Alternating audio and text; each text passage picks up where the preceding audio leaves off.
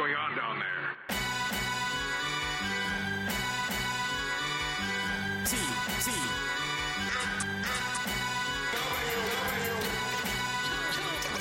Thousand. Hey, T J, you want to do some multicam streaming? I can get you the hookup. Um, depends on how many cams. I've done two before. I don't think I've gone to three. Yeah, I'm up to three. Three is actually a power move, because you feel like you've conquered the computer. Because the computer keeps trying to imply to you, you can't do three. You're like, shut up. I now have a close-up cam for a dice rolling spot. So go to hell. uh... That's not what this podcast is about, though. Hello, everyone. We're W T F at T F W. We're going to be doing uh, Listener Question X is the name of this podcast. I just did the X symbol with my forearms because uh, I pulled out ten listener questions because we had like nineteen of them, I think, built up. Uh, and I figured, hey, what's what's more evergreen than just doing old listener questions where we can extrapolate fun conversation from them, as we tend to do. Uh, joining me today is, uh, hey, T J, um... once again, can I interest you? Do you want to go up to quadruple cameras? Want to see if we can bre- breach that? Um, I would probably have to go into storage to even find another webcam on top of the three that I know of at the moment. I, I also am curious if a normal base computer will actually be able to process that much without adding some kind of special input uh, from the things I learned about plugging three webcams into a computer. Um, the thing is, the thing is, I've got so many things already plugged into a computer. I don't think I have U S B ports for uh, any more than two cams. That's the other thing that, oh boy, I had to try to deal with that was so frustrating. Uh, this stupid gamer tower, I hate it. Uh, it has these asymmetries to its casing, and I've wanted to take a hacksaw to part of them at one point. Because they don't serve any purpose except to bump the desk whenever I try to slide the stupid thing. Hey, Aaron, uh, how would you like to hey. uh, get some multicam board game streaming going? I, I actually can't help you from here, but I could definitely tell someone a paragraph of what they should do, and they might understand it. I mean, it's something that I've kind of been thinking about for Extra Life, maybe, as a thing to do. I don't know. Like, that might be an interesting way to get people out and away to, to do things. So uh, I'll, yeah. I'll, I might look a little bit into it and then go, oh God, this looks like more effort than I ever want to put into it. And why do I need, why do I need the camera under the table? That's, that seems like that's a different web service. Well, if you're going to do any good streaming, you eventually need Ballscam as the lure to get uh, more donations coming in, whether or not you even activate it. It's uh, it's part of the streaming schema. That, that's that's the threat on this stream. Hey, if if I don't get another twenty dollars in donations in the five minutes, these camera priorities are changing. Well, you just you event, eventually you switch to a mysterious looking dark camera, and you get everyone going like, "Is it finally time? Is it balls cam?" And you're like, "No, no, this camera is just a close up on a black uh, on a black dice rolling area. You perverts, what's wrong with all of you?" Uh, Yeah, the dice rolling mat's black felt. Why why would you think it's yeah. something else? I just had a moment. Is that siren me? Okay, it is. Because I have a monitor on now for the first time in years again.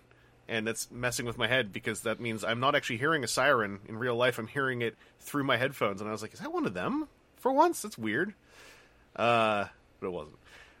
Anyway, yeah, we got these uh, listener questions. We also got multicam streaming that I did the other day. Go look at my Victory Saber thing if you want to see that. Also, it's Victory Saber season, so I got mine first, it sounds like. But um, we're going to see how it goes for Aaron and T J. We'll see if you all have funny stories of how you got yours as well. And then uh, then we can convene. Do the Victory Saber talk. Um, I just got the shipping notice for mine today, actually. Oh, well, that's nice. Yeah. Uh, hey, maybe I, maybe they sent another one. They didn't. This happened with Unicron. But with Unicron, I had to wait a month before I got the shipping notice after I got it, so this was faster. They're getting better. Uh, anyway, these listener questions. Uh, our first one here, I'm just going to blurb this one out for you all. This is from Picky Peeves, who says, greetings again to the wonderful crew of W T F T F W. It is I, the Picky Peeves personified, the Peeves of the Picky personified, and this time with more questions. Number one, related to the challenge posted about uh, before about letting paleontologists and adjacent persons handle dinosaur transforming robots. I've been pursuing a little personal project to figure out how to do different members of the G one cast as different dinosaurs, with the one I'm most proud of being Cliff Jumper as a Carnotaurus. And uh, obviously Google's going to be your friend looking up lots of these names. Common issue I've run into has also been trying to make them feel more diverse in conversion schemes compared to other beast formers. With that preamble out of the way, the question I turn to you three is if there are any uses of animal mass you've thought of as cool to see that haven't been implemented in a design, that have or you've wanted to see, uh, be or that have, and you've wanted to see be more common. Examples I've come up with have been the beast head accordioning into the neck to create beefy robot forearms. So I'd assume that's the beast head just squishing into the neck and then it splits. Uh, collapsing the animal's leg in a compact robot shin, like the Kingdom cats. Uh, which can also be quite diverse, is what this Cliff Jumper I've been doodling around with. It comes much more rotund and more impressive and e-spiked than those Kingdom cats. So, uh, yeah, that's that's the Cheetor, the Cheetor Kingdom uh, leg trick. Uh, or putting more definable features of an animal on the chest rather than a typical head, uh, like using ankylosaur tail clubs on the chest as uh, in place of Warpath's chest turret. Um, also quite welcome to any suggestions for dinosaurs or archetypes you'd find fitting for any Transformers. As always, I just want, I want, I want Thagomizer to be a Transformer name, because ever since I heard the name Thagomizer, I was like, that should be a Dinobot, and it's stupid that it's not a Dinobot. That's a perfect Dinobot name. It doesn't begin uh, with an S. It, it actually, actually, actually, actually, let me push my glasses up. In katakana romanization, T H... converts oh, into the S characters. So technically it would be Thagomizer if it was out in Japan. And that, you know, it kind of covers our bases here. Uh, but uh, I I, uh, I think Kingdom actually did present a lot of very interesting new new ways for Beast Mass to go places. I even want to say the the Age of Extinction Deluxe Dinobots and Voyager one or two did as well, but... Um, I don't know, Aaron, have you got have you got any any uh, animal mass uh, things that you've either wanted to see more after you saw it once, or that you've just never seen, but you're like, why haven't you? Um, if we're going like crazy, Karada is always an interesting one, where he's oh, just yeah. the entire, mm-hmm. like the majority of him is the the cobra hood, and then it's just, is it both of his arms? One of his arms is like the tail. I can't remember. It's been yeah. a while since I've messed with Court. Well, it, when I put him into a bag as I was getting ready to move, and I have no idea which of the twelve thousand boxes that I have here he's in. To, he's definitely going to end up back on the display wall because he's very, very unique as a beast. It's not like, hey, the, the back legs become the legs and the front legs become the arms, and yeah. either the head goes down the back or on the chest. That s- some portion of Beast Wars, like the O G Beast Wars was. I think his... Most of the, most of the Maximals were that way. I think I his like. other arm is part of the snake mouth, if I recall correctly. Um, It's the part that goes inside the mouth, because it's got the water squirter for the poison gimmick. Yeah. That's what it is. Yep. Yeah, yeah. Yeah, yeah, because it's uh, like also, the... Yeah.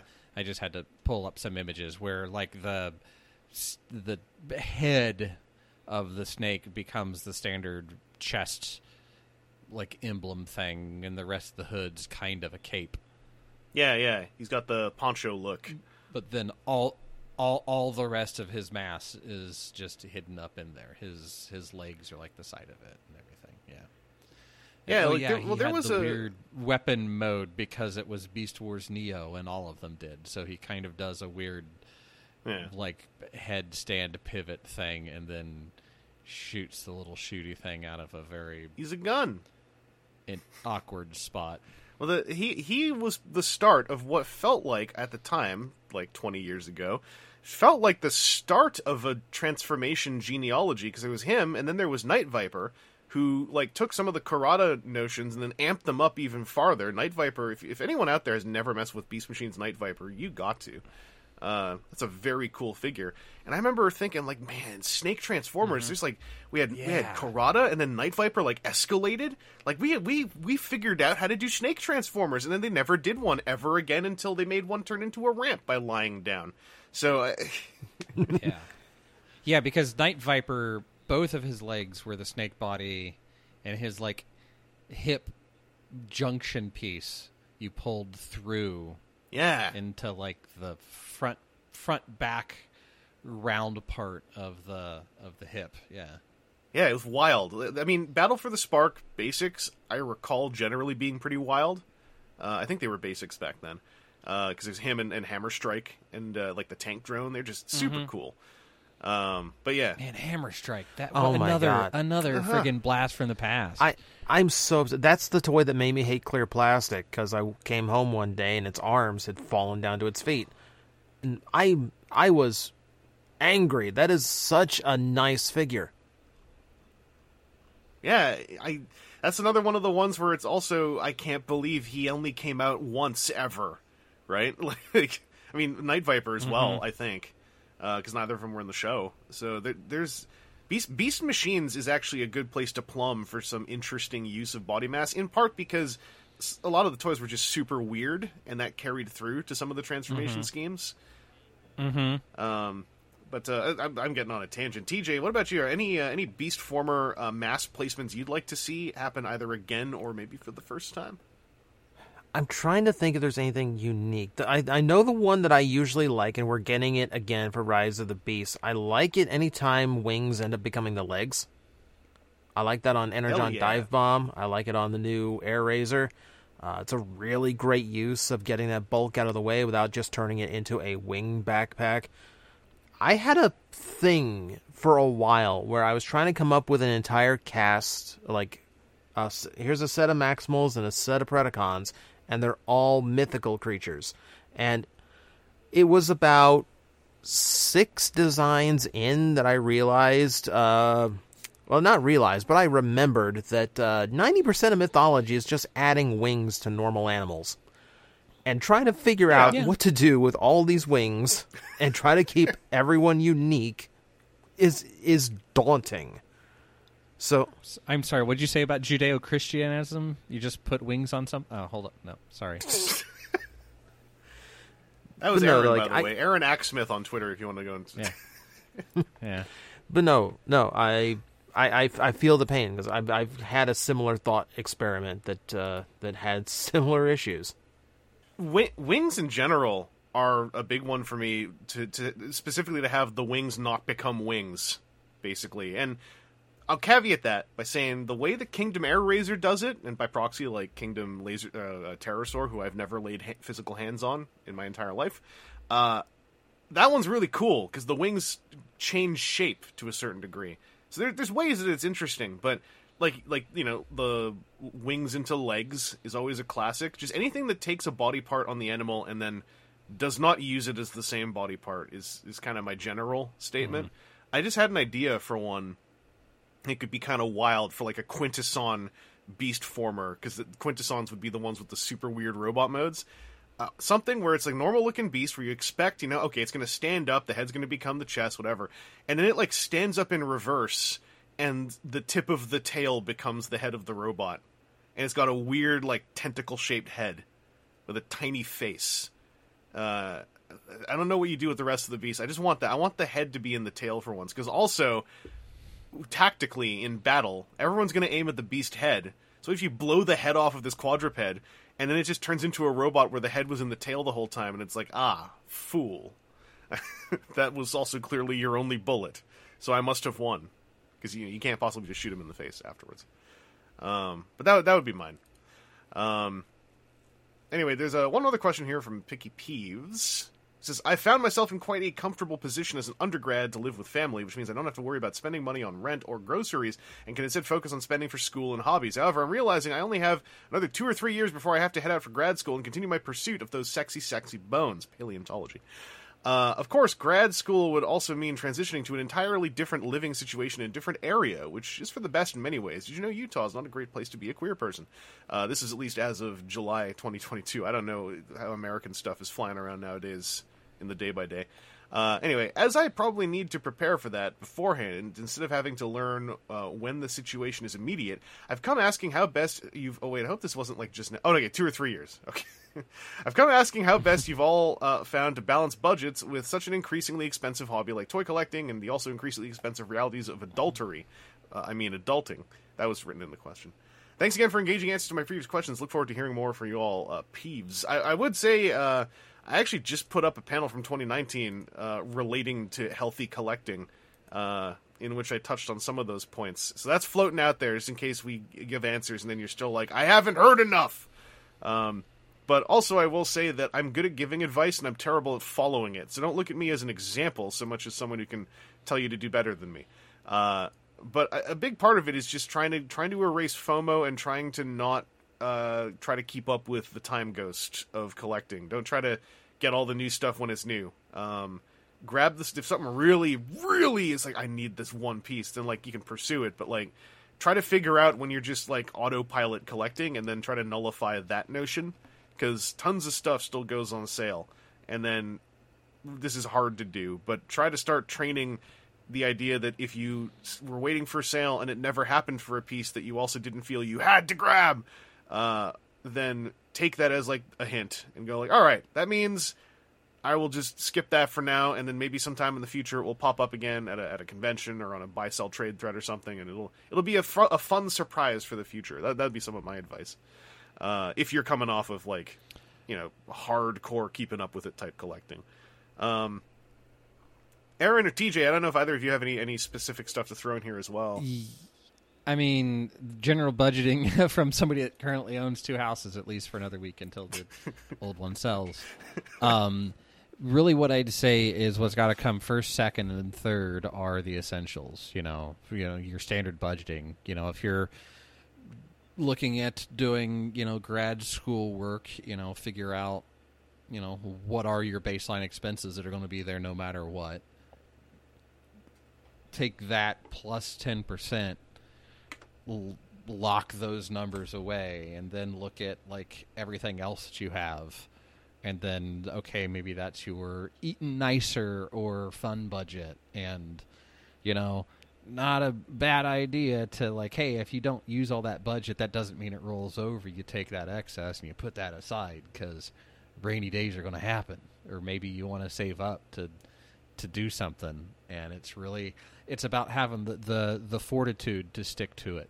Um, and I, I think that's how you get through, through most of, of adultery or adulting, um, is just, you know, know your, you know, know your plan, stick to your plan. And, you know, me, the way I've always done my budgeting is basically like add ten percent.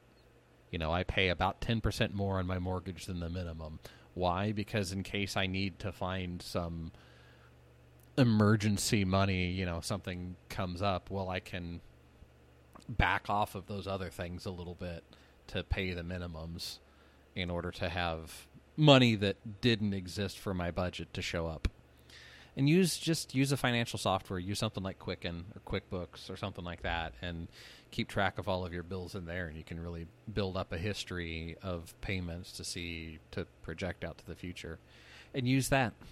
And and that's the real like financial budgeting side of things that can give you an insight into like, oh my God, I spend how much on toy robots? Ugh, that's gross. Or, okay, I really don't spend as much on my luxury hobby stuff as I thought I did. Okay, cool. Good on that me. Will never happen, though. I should just throw it out there. That that will actually that will never happen. I no mean, one ever gets that pleasant surprise, it, right? No, I mean, I mean, but you, you never know, because yeah, if, yeah. if somebody is coming, I know a few people that are get very paycheck rich, and then have odd ideas about how much they spend on things, and then have given them some of this advice. And then they actually go, "Whoa, that sounds real dumb. What I I know that I can pay off my bill." I'm like, just just put it all in an accounting software. And then they're like, "Wow, I really spend a lot on this thing I didn't spend a lot on, and don't spend as much on this other thing that I thought I spent more on," because mm. they weren't tracking it at all. And not to pick on picky peeves here, but you know what what they're saying is if they've always always lived at home and not had some of those expenses and have been able to be a bit more free with their other things that they spend their income on, then it can be, you know, if you've never tracked it, you never know. So maybe even oh, yeah, now, yeah. before going to grad school, start tracking everything and see like how gross you're being about buying toy robots or, or whatever. And then at the same time, you can also track the other way. If you're like, eh, I don't like this anymore, and sell it, you can see how all of it works and then come up with a, a, a better way to get the heck out of Utah. Because Utah. Also, uh, there's there's a lot of things. Just just a quick aside on adultery. Sorry, adulting, because you you mentioned this. Uh, a lot of things uh, when you're on your own. Um, you'll feel like, how did I no- never know about this? It's actually very easy to not know about things uh, until oh, yeah. until oh, shockingly sure. late in life. And uh, I just want to put it out there because a lot of the time, uh, speaking from experience, it's really easy to turn that into a self-loathing generator. But then it turns out ninety-nine percent of people feel the exact same way about any given thing yeah. in the same parallel. Uh, and here, I'll, I'll throw yeah. one out there for there, y'all. There's... Uh, I've never defrosted a fridge, and then my fridge just sort of stopped working this year very well. And I was trying to figure out in Google, I'm like, so what's going on with it? And then eventually it's like, oh, yeah, defrost it. And I'm like, cool. So is that a thing where I call in a person? Or, like, how does that work? Uh, it turns out it was a lot easier, um, at least in the case of my fridge. But I, I had always lived with someone else's fridge until, like, eight years ago. Mm-hmm. And it turns out, like, eight, nine years is how long it takes a fridge to need and, to be defrosted. And some fridges have an auto defroster, and you never have to worry about it. Some don't. That, too, yeah. Uh, the other, but no, my, my, my joke on those lines is like, I had my insurance stuff with my accident and all of that. And then I started like a couple of the podcasts that I listen to have like in the middle of it, there's an ad break. And one of those ad breaks was an insurance company. And it's this, it's these two people that are having an obviously fake discussion about like, oh, yeah, when we started dating, oh, what, we were fourteen? Oh, yeah, we were young. And we didn't know anything about insurance. Like, what's a deductible? And it's like, okay, no. First off, like, you two are totally faking this thing. And if you really talk like that to each other, you need help. Secondly, like, yeah, nobody knows about insurance stuff until they have to deal with insurance. Like, there's nobody that sits there and, like, I'm going to go read up on all of this insurance I'm going to go read up on all this insurance accounting minutia because I wasn't doing anything this weekend otherwise. You know, I could be stabbing my own eyeball out with a fork or read about subrogation and how long you have to wait before it becomes litigious. You know, I'd, I'd rather go the fork route, but I've had to learn it anyway. Yeah. And yeah, the stuff that the stuff that you're not otherwise taught you're not taught, you know, hey, feel free to ask your favorite Transformers podcast about budgeting. We'll we'll help you with what we know and B S the rest that we don't. The the one other thing I wanted to just quickly throw in is you started off by saying you have to figure out your three essentials, and genuinely for half a second I was like, is he about to say robot mode, alt mode, and mint on card? Because I'm going to throw a brick at him. uh, hey, T J, how about, how about on your end? Have you, have you got any, any advice for kind of like... Um, I guess it's like, like especially because toy collecting has universally grown more expensive uh, in exponentially, I would say, on an up curve in the last, let's say, five years. Have you gotten, had any, any uh, things about dealing with that?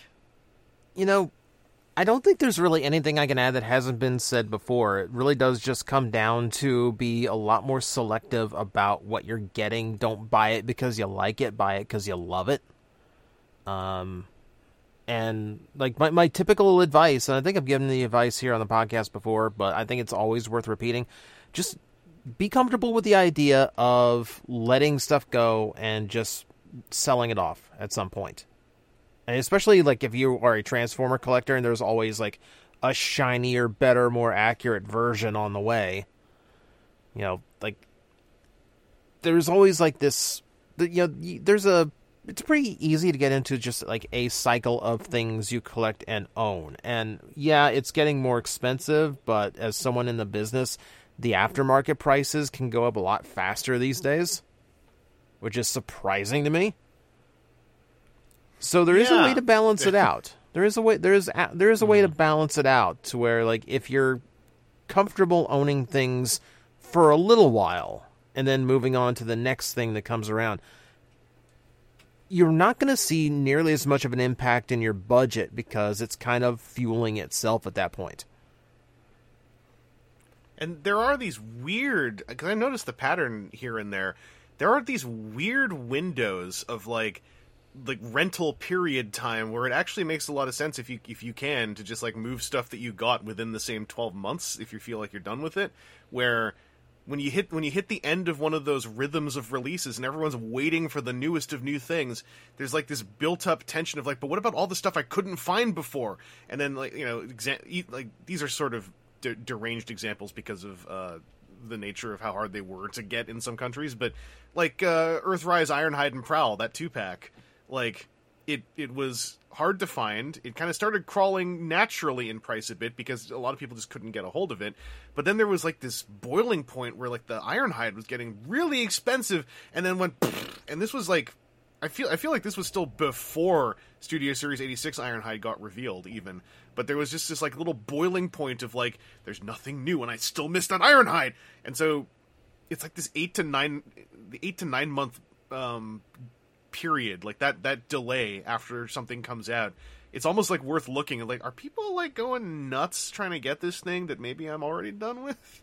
Mm-hmm. Yeah. Uh, so yeah, here, like here's how it works. Here's how it works. So brand new toy comes out. That's generally when it's the most valuable. Is like the the the heartbeat in which it just came out, and only a couple people can find it. The longer it's out, easier it is to find, lower the value gets until it's off of shelves. After it gets, after you can't find it anymore, it goes back up. And it's it generally, like, it'll stay there until the replacement is on the way. You know, I think uh, I think eighty-six Ironhide did a lot of damage to those deluxe Ironhides from Earthrise. Oh yeah. Mm-hmm. So there's your window. I... So like that's yeah. the like that's the window you got to catch. You know, once the, the once the FOMO kicks in and people are willing to pay up for what they missed out on, and before the replacement comes out. Hmm. I would even say it's not even the replacement so much as like the like the reset button on the cycle, like a, a wave one of a new generations or something. Also, I think hit some of that stuff because the period right before it when people just are like. Like, there are going to be folks who are like, I have literally nothing to purchase I can find easily. All I can think about are the things I missed. And that that's taking advantage of a market situation to a degree.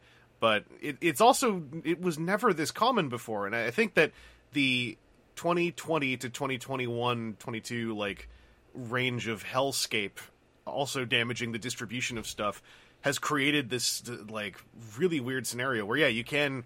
If you just if you if you sort of avoid circles of people you know and just go into the greater sea of people who are just like I want to get a thing, you you, you have those offload mm-hmm. points. Um, I only just today saw Wheelie. I, wait, I still haven't seen that one. Yeah, sorry, I forgot which Wheelie you're talking about. Like the Studio Series Wheelie. Yeah. yeah, but I've seen other people be like, oh yeah, he's been on the shelf for like nine months, and it was just in like the holiday stocking stuffer yeah. bin in the middle of Walmart.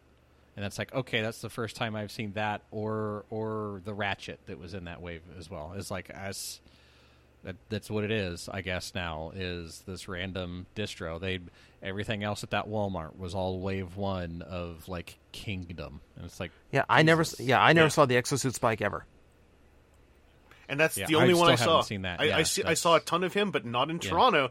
On West Coast Canada, I saw a ton of him. Specifically, yeah. I, I think like, again it becoming a tangent, but like I think that's part part of why why Hasbro's getting away from their wave releases and dates because what yeah, is that I, it was it was well, it was like distro... Earth, what, I was going to I was going to throw in I w- w- it was sometime like next year we were expecting Earthspark Deluxes. Mine are going to be here next week. Yeah, d- distro logistics. Um, As I predicted somewhat, and as I further predicted during Suez Canal Number One and et cetera, dis- distro logistics have been completely uh, lots of cuss words you could fill in there that are verbs, basically. Like it's it's been completely demolished, and that's also why, cycling back a bit, I think it's really good to start as collectors in general. We got to train ourselves to to be okay missing the ones we really wanted, because. Uh, You can't. Mm-hmm. You, A, you can't rely on them coming out, and then B, if you set pre-orders down that you planned your next six months around of your fun money, that might get screwed as well when suddenly half of them come out a week after, like you put the pre-orders in or something. Like it's it's all like rolling in both directions. It's so unpredictable. I just treat pre-orders and toys as like lottery things now, where I'm like, did this come out? Oh, okay, sure. This one coming out means I have to now not uh, I have to cancel a bunch of things because I wasn't expecting these two Voyagers to show up all of a sudden. Uh, so because I, I was thinking three Deluxes were also coming out this month, so I want to shift that around. Um, it's, it's it's very kooky. It's very kooky. That's that's also why. End of this tangent, I swear. Someone was saying that, like, the big bummer about HasLab is, like, having to, like, pay up front for something that's so far away. And I'm like, the thing is, that's now one of the most, like, rigid calendar date expenditures of hobby money for Transformers you can do now is a HasLab date, because you know when they will charge for it. uh, mm-hmm. It will be on that day. Now, when you're going to get the thing, I don't know. But you, the one thing that won't take you by surprise is the charging day. Uh Anyway, I hope, hope that answered your questions, uh, Picky Peeps. uh, we got uh, another question here, uh, next up from T F's on Vacation, who says, "Hey, Aaron and the T F W at Helicopter Crew, looking at Legacy and its... Hey, I uh, like this guy. Yeah, looking at Legacy and its G one-ified versions of Prime characters and some sticker upgrade sheets for Bulkhead, it got me thinking, are there any movie characters you'd like to see get the G one treatment in Legacy and its sequels and sublines? Personally, I'd love to see movie four five Crosshairs make his way onto the G one shelf. Thank you, as always, for the entertainment and answering my thousands of questions. Kabrr." Uh, literally every movie character who was movie original, I would love to see actually get that smoothening treatment, because... movie characters used to kind of mm-hmm. get that in, like, the coloring books and maybe the initial waves of the early, like, I guess the oh seven movie line and a little bit of Dark of the Moon. But uh, a lot of movie designs, I would even, it's mostly just the faces. Uh, I would just love to see them get smoothed out a little bit and look a little bit more like an animation mm-hmm. character than a complex prop. Uh, so that's really my, my answer. Is like, I'll, I'll take any of them, really. Crosshairs. Yes, all. Yeah, yeah. Crosshairs is a great example. Well, you, like, even, I'm I'm trying to think, like, Jolt. Yeah. I'm, I'm trying to think of, like, the, the the the characters that had impact that don't have G one versions. Like, a a, a Blackbird Jetfire, like an old, old crotchety robot version of Jetfire, potentially. Mm-hmm. The- because... I think that e- even him as, like, hunched over dude with a cane, like, what have we gotten anything kind of close to that in, like, a G one not style? Not really. Like, like C- Cup was old, but not, like, decrepit old. He was just, like, shut up, Grandpa old. I mean, the thing, the thing is, um, like, the thing is, like, with a Transformer, like, like, you weld a few things back together and they're standing upright again. You know, like, it's it's a little bit odd in the movie where, like, we. We'll walk with a cane when our spine is shot. You know, it's a little different when you can just, like, swap out a fresh spine. Mm-hmm. Yeah.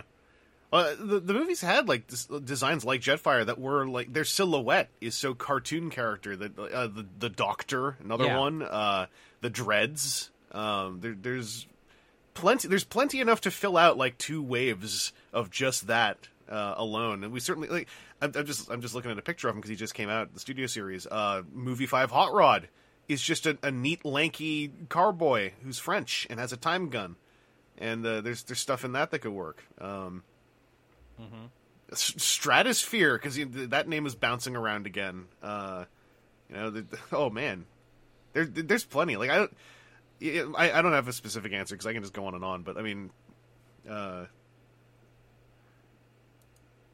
Sorry, was that was someone was someone jumping in? I have I have two thoughts, and one yeah. is Bone Crusher, but that's just because I want more Bone Crusher all the time. True. Uh, the one I think would be interesting would have been the Wreckers. Oh yes, yeah. yeah. They have some yeah, because they have some atypical designs to their robot modes, considering they turn to cars, and G one never had, like, stock cars, like, not like proper NASCAR vehicles. And one of them is a car that turns into, like, a dumpy silhouette in Leadfoot, and that's kind of unique, mm-hmm. just in general. Uh, not having a car turn into, like, you know, a general handsome hero biped.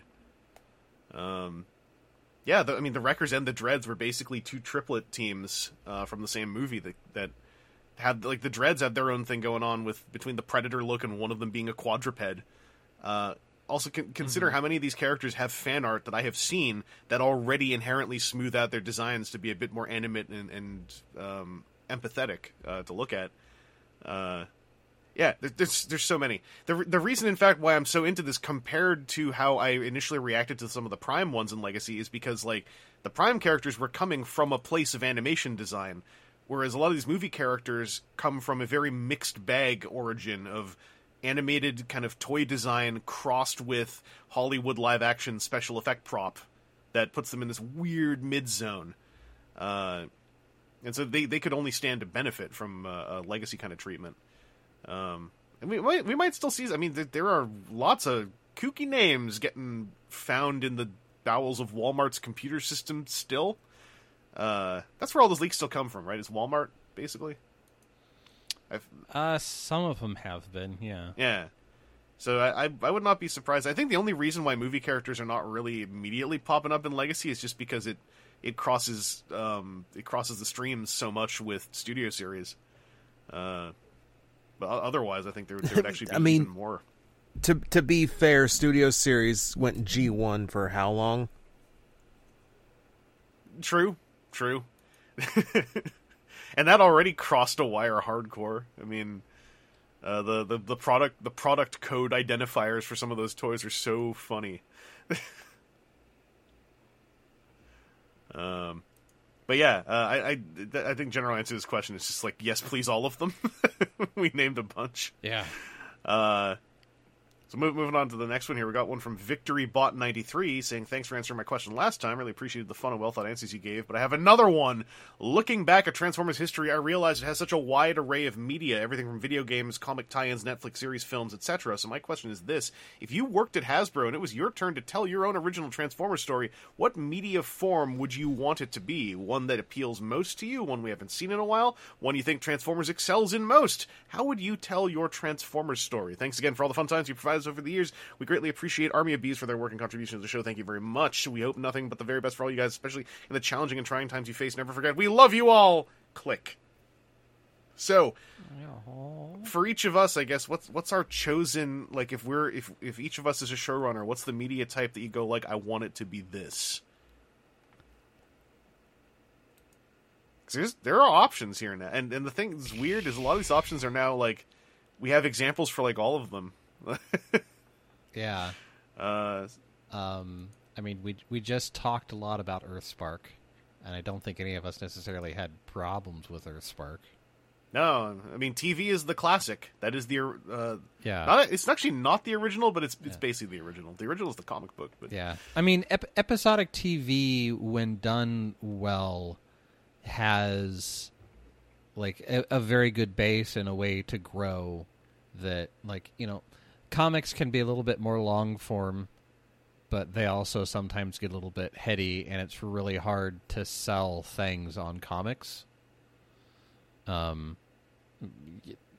because you have to have somebody go do comics. You know, the the Marvel stuff has gotten a big kick lately because of the whole cinematic universe thing that then feeds back into comics. That lets it feed into everything else, and uh, you know the.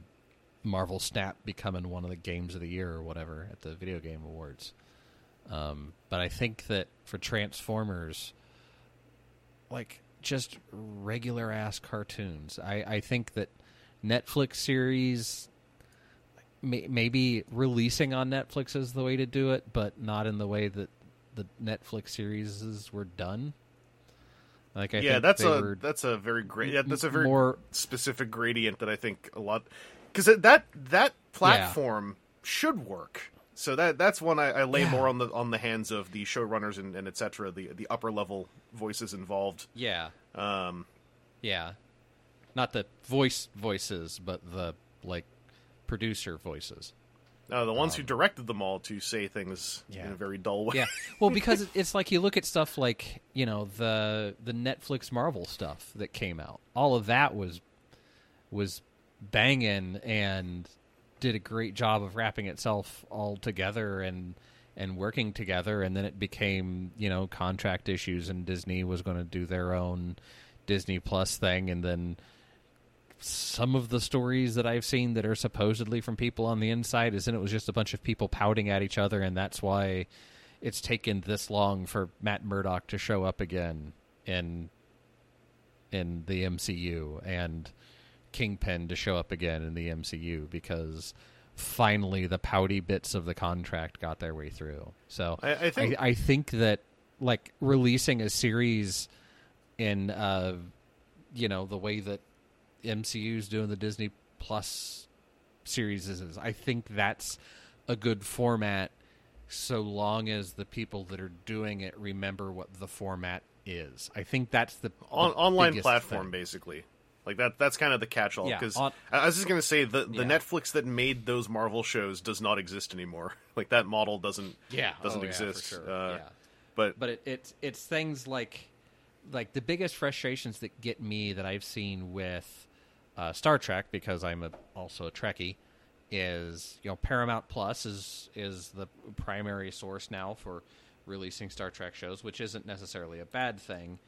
But there are frequently moments in those shows where it's clear that they're following the three commercial breaks in an hour format. And something will build up and then you cut to black and then come back and then they explain what happened just before that cut to black. And you're like, ah, that's the second mm-hmm. commercial break.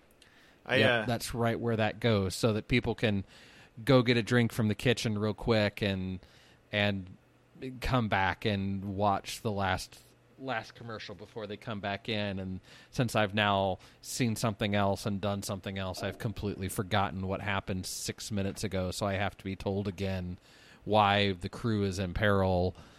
I can, uh, I can give okay. you some uh, inside baseball on, on actually why they do that. Now, I'm not saying it's good why they do it, but I'll, t- I'll tell well, you yeah, why because they it, do it. It gets aired other places as well yeah, for uh, syndication. Well, the, and that, that those I, I know why it's those there. Those dips to black. This, this is also just in case some listeners have ever wondered. Those dips to black are a mathematical thing that causes an automated commercial break to happen in broadcast television.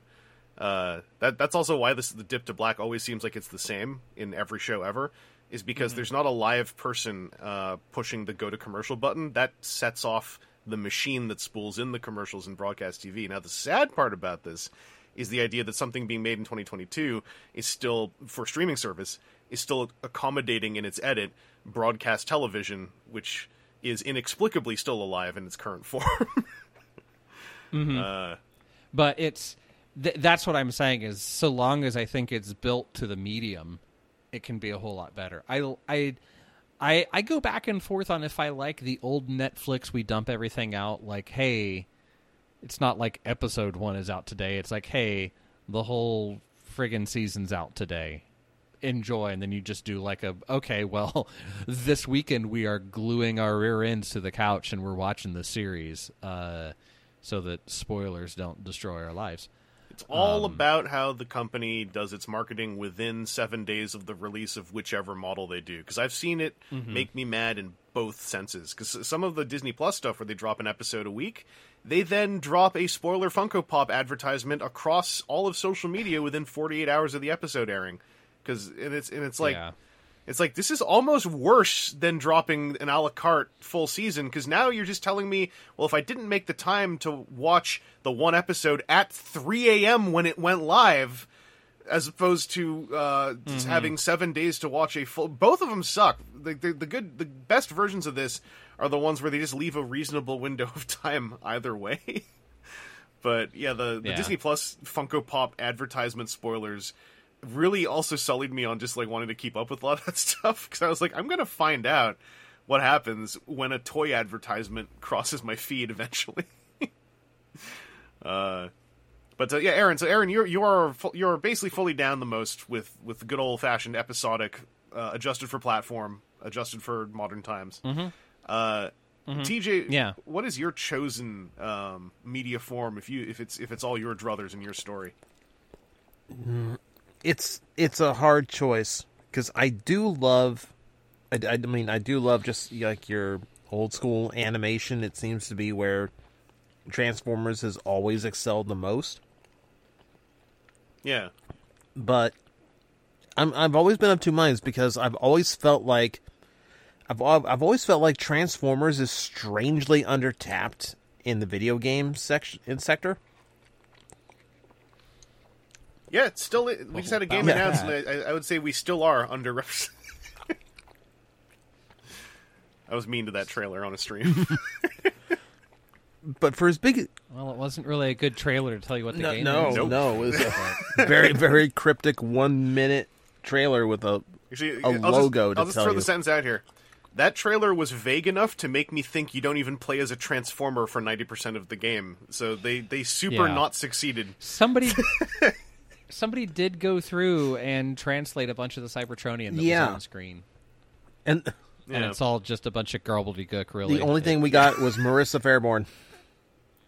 Yeah. It's like, grats, I get that. And the enemy's the Swarm, I think? The it was, uh, No, the, the, le- the Legion. Swarm. Yeah, Legion, Legion Legion has finally made the jump from Kiss Play. Thank goodness. That's the one piece of good news. Yeah. Uh, but yeah, T J. Was, so are you, are you saying that you you think you might want to go for like uh, I'm assuming a narrative kind of video game as opposed to an online looter shooter? Perhaps? Well, the, the the trick the trick to making Transformer video game is what do you do with the Decepticons? Like you you have to you mm. basically have to write two stories at once, which you know. A lot of a lot of game companies these days don't even like to write one. Um, wait, I we, we have to write pew pew and blam blam. Jesus. Mm. yeah. Perhaps. What if we just sold? Perhaps skins? From the perspective of what the if it blam was just blam. Skins? It's one. It, it's it's one story, and you just decide if you have red skins or purple skins, and we just sell that as an option. I mean, that's literally the current Pokemon game. What are you talking about? Uh, I don't even know what... Also, yes. I don't even know what Pokemon is. But no, like, I, I mean, I mean, Aaron is not incorrect. Like, I feel like, you know, I feel like animation's always been the best place for Transformers to go. Uh, formatting and how you want to do it, that's a, that's a different uh, ball game altogether. It's just, I feel like, I feel like we could do a, something else. Mm-hmm. You know, like, I, I don't know, like, I I can I can agree. I can agree animation's best. I would still really like to, I, I would still like to try, like, a really strong narrative Transformer game, even if I had to do something weird with it, just because it hasn't been tried before. I mean, Fall and War were pretty good towards that, weren't okay, they? Okay, true, yeah.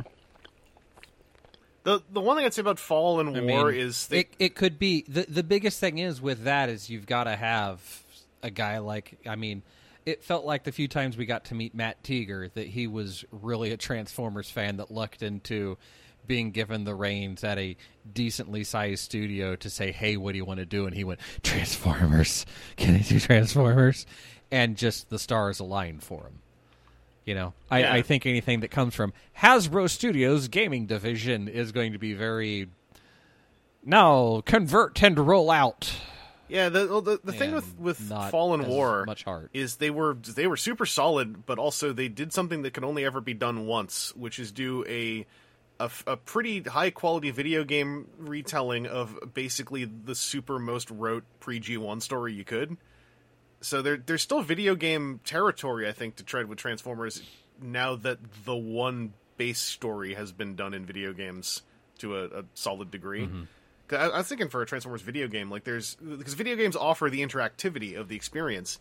So this is getting really like high concept, perhaps, but like you could tell a story about the notion of, of you know Transformers and what they are. Whereby the, the player, the, the experiencer of the story, has a hand in being a Transformer in a way that you wouldn't get out of a cartoon or a comic or et cetera. And I think there could be some really cool notions in that. Uh, like, this is a very high concept, but there's ways to bring that down. I think that could be cool. Like, even some kind of uh, some kind of V R motion control thing where you have to... And this is a really base idea. This would need some something to... to a whole lot... to add meat to it, but like transformation is not just a button command thing, but it's something that you are doing as a player, and it's not something silly like oh, I'm going to lean forward and put my arms ahead of me like a car, but like it's just you part of transformation is something you physically have to learn uh as the you know as the player of this experience. Like there there could be neat ideas in there. um V R is, is I'm not sure how like what that space is anymore right now, but uh there's room for that stuff. My my own one was I I had like I would I would auteur it because I'd be like I would like to do animation. However, you are going to use Powerhouse Animation Studio, and I will get to write the story. It will be twelve episodes with this voice cast, and there will be this much money spent on the. And if they said no, uh, we're going to do it cheaper. I'd be like, then we're not doing an animation. Uh, and I want to pivot. I just want to pivot somewhere where I'd get the most freedom and have just enough budget to do what I want to do. And I'm thinking, given what exists right now, perhaps the pivot is to, is to a T T R P G, or it's even like a like an iteration of a T C G. Um, there has been storytelling in T C Gs in the past. There are ways to do it. Mm-hmm. Um, I think those could actually be really cool ground to also have the player experience of being a transformer as part of the, the story experience. That, that that could exist in analog stuff like that too. Uh, and I think that could be a really cool place to play around, uh, where you also feasibly could get left alone to do what you want to do, uh, to a reasonable amount. Um, like that, that Transformers T T R P G that Renegade put out, I have not kept up with it that much because I don't know who, like, who or how or where to play it that well, because I'm not good at that stuff. I only really do T T R P Gs right now when a friend of mine who streams them asks me to take part, because he's a good D M. He can accommodate me. Uh, but there's some really fascinating ideas I've heard, even in some of the actual play bits and pieces that went up on YouTube for that, of just like people coming up with their idea of what a Transformer is who isn't one of the evergreen casts that are already in the book. Um, There, there's a lot of room in there, I think, too, that without treading into the kind of uglier, flatter gamification of like an online shooter where it's like, you have a custom transformer. They're made from one of these nineteen canned parts and have this upgrade path, you know, and the narrative you play in is shoot, get things. I I really hope that I'm wrong in all the ways I'm being mean, by the way, about the whatever reactivate. Is that the name? Yeah, of it? I've, yeah, okay. I, I've, I've got the, the rule book for it, and it's it's definitely a thick thick read that I feel like I need to watch somebody's play of it with the book and a bunch of different colored post-it flags, because mm-hmm. I see that there's an interesting system in there, and it's just like I I need that that click moment where I get it versus like I'm seeing the disjointed parts but not the whole machine. Yeah.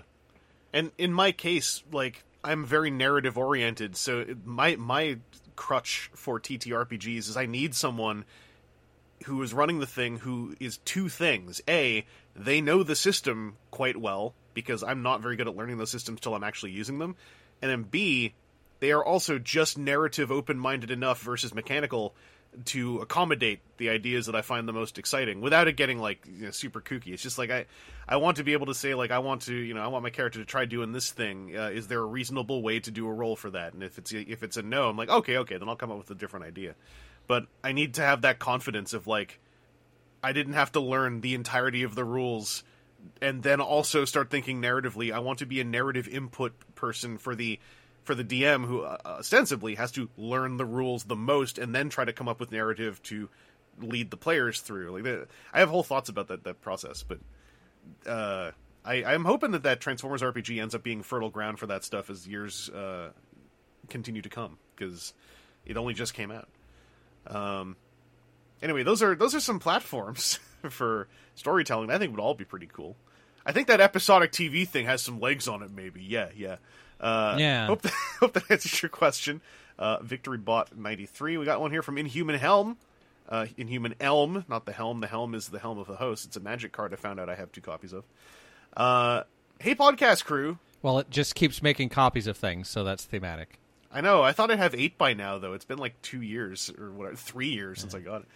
Uh, how, how many upkeeps have you gone through, though? I know I've said the word upkeep. Like personal it, upkeeps. Oh, boy, too many to count. I...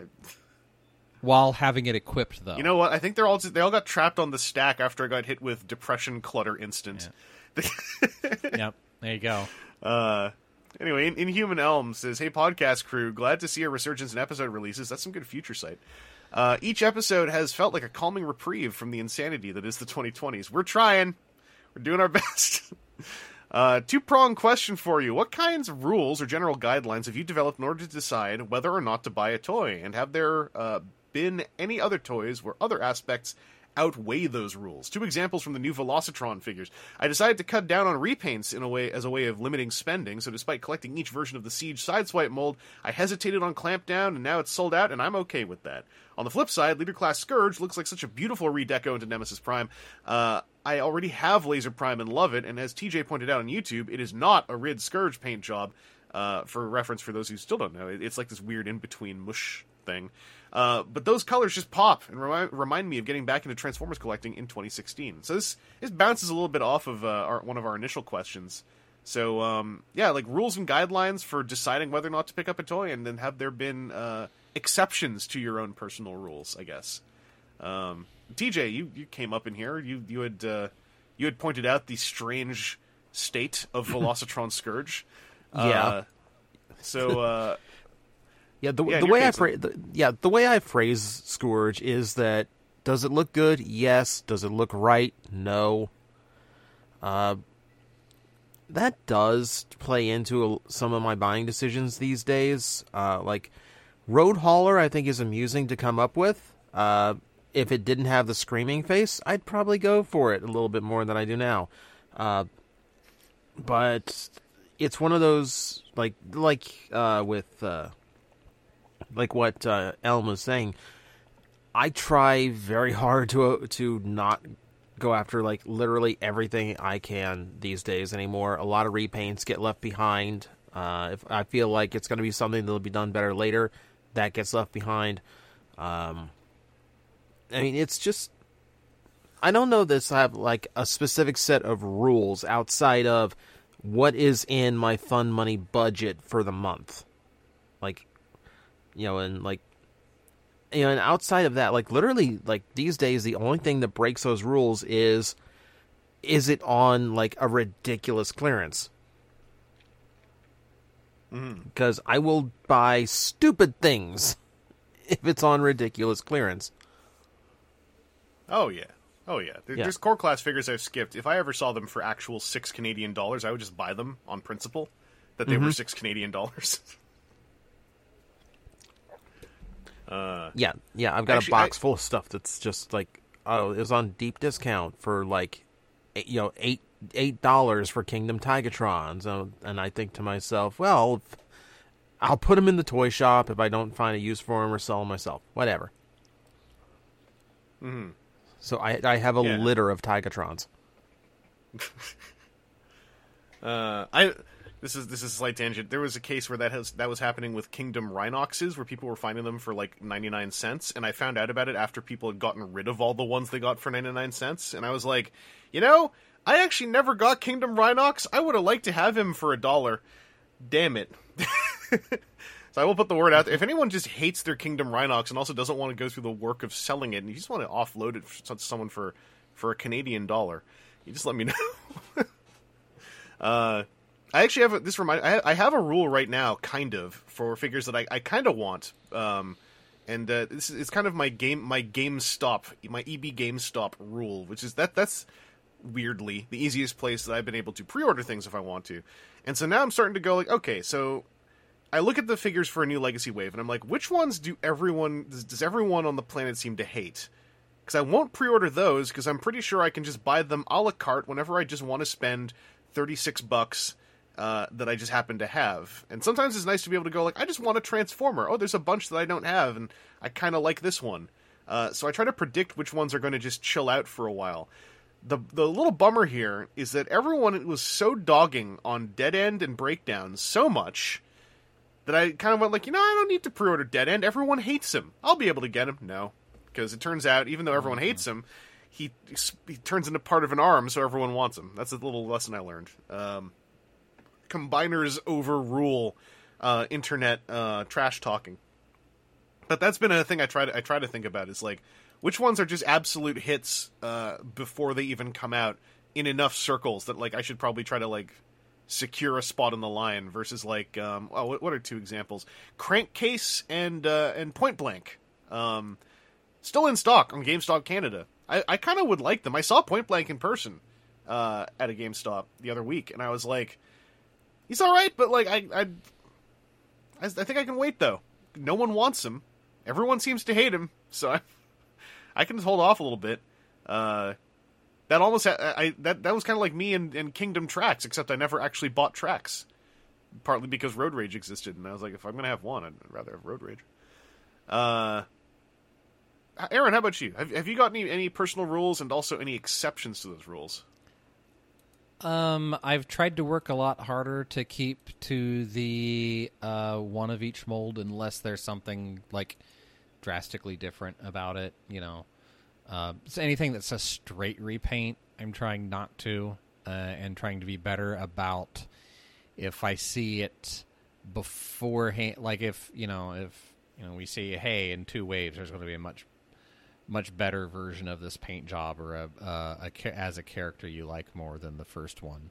Um, trying to be better about that. I've always had, I've always had a very bad, you know, Pokemon mentality of it. I've got to catch them all, um, as we've talked about many times, of my mm. peculiarities of mental illness in relation to Transformers, um, and trying to get everything and and some variants there for a while. Um, I feel like I've definitely been doing better on that front. Mostly, um, I still like to get one of each mold because each one's a different experience.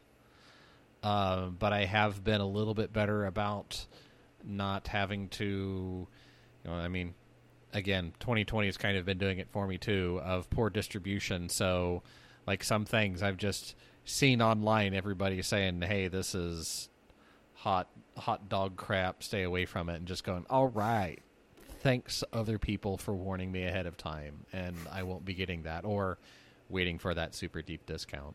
Um, yeah, that's, I mean, the guidelines that I try to build, but then I see the impulse by Ratchet and, and Wheelie and throw it out the window because it's been a while since I've just bought something at the store and I needed that, like, dopamine hit.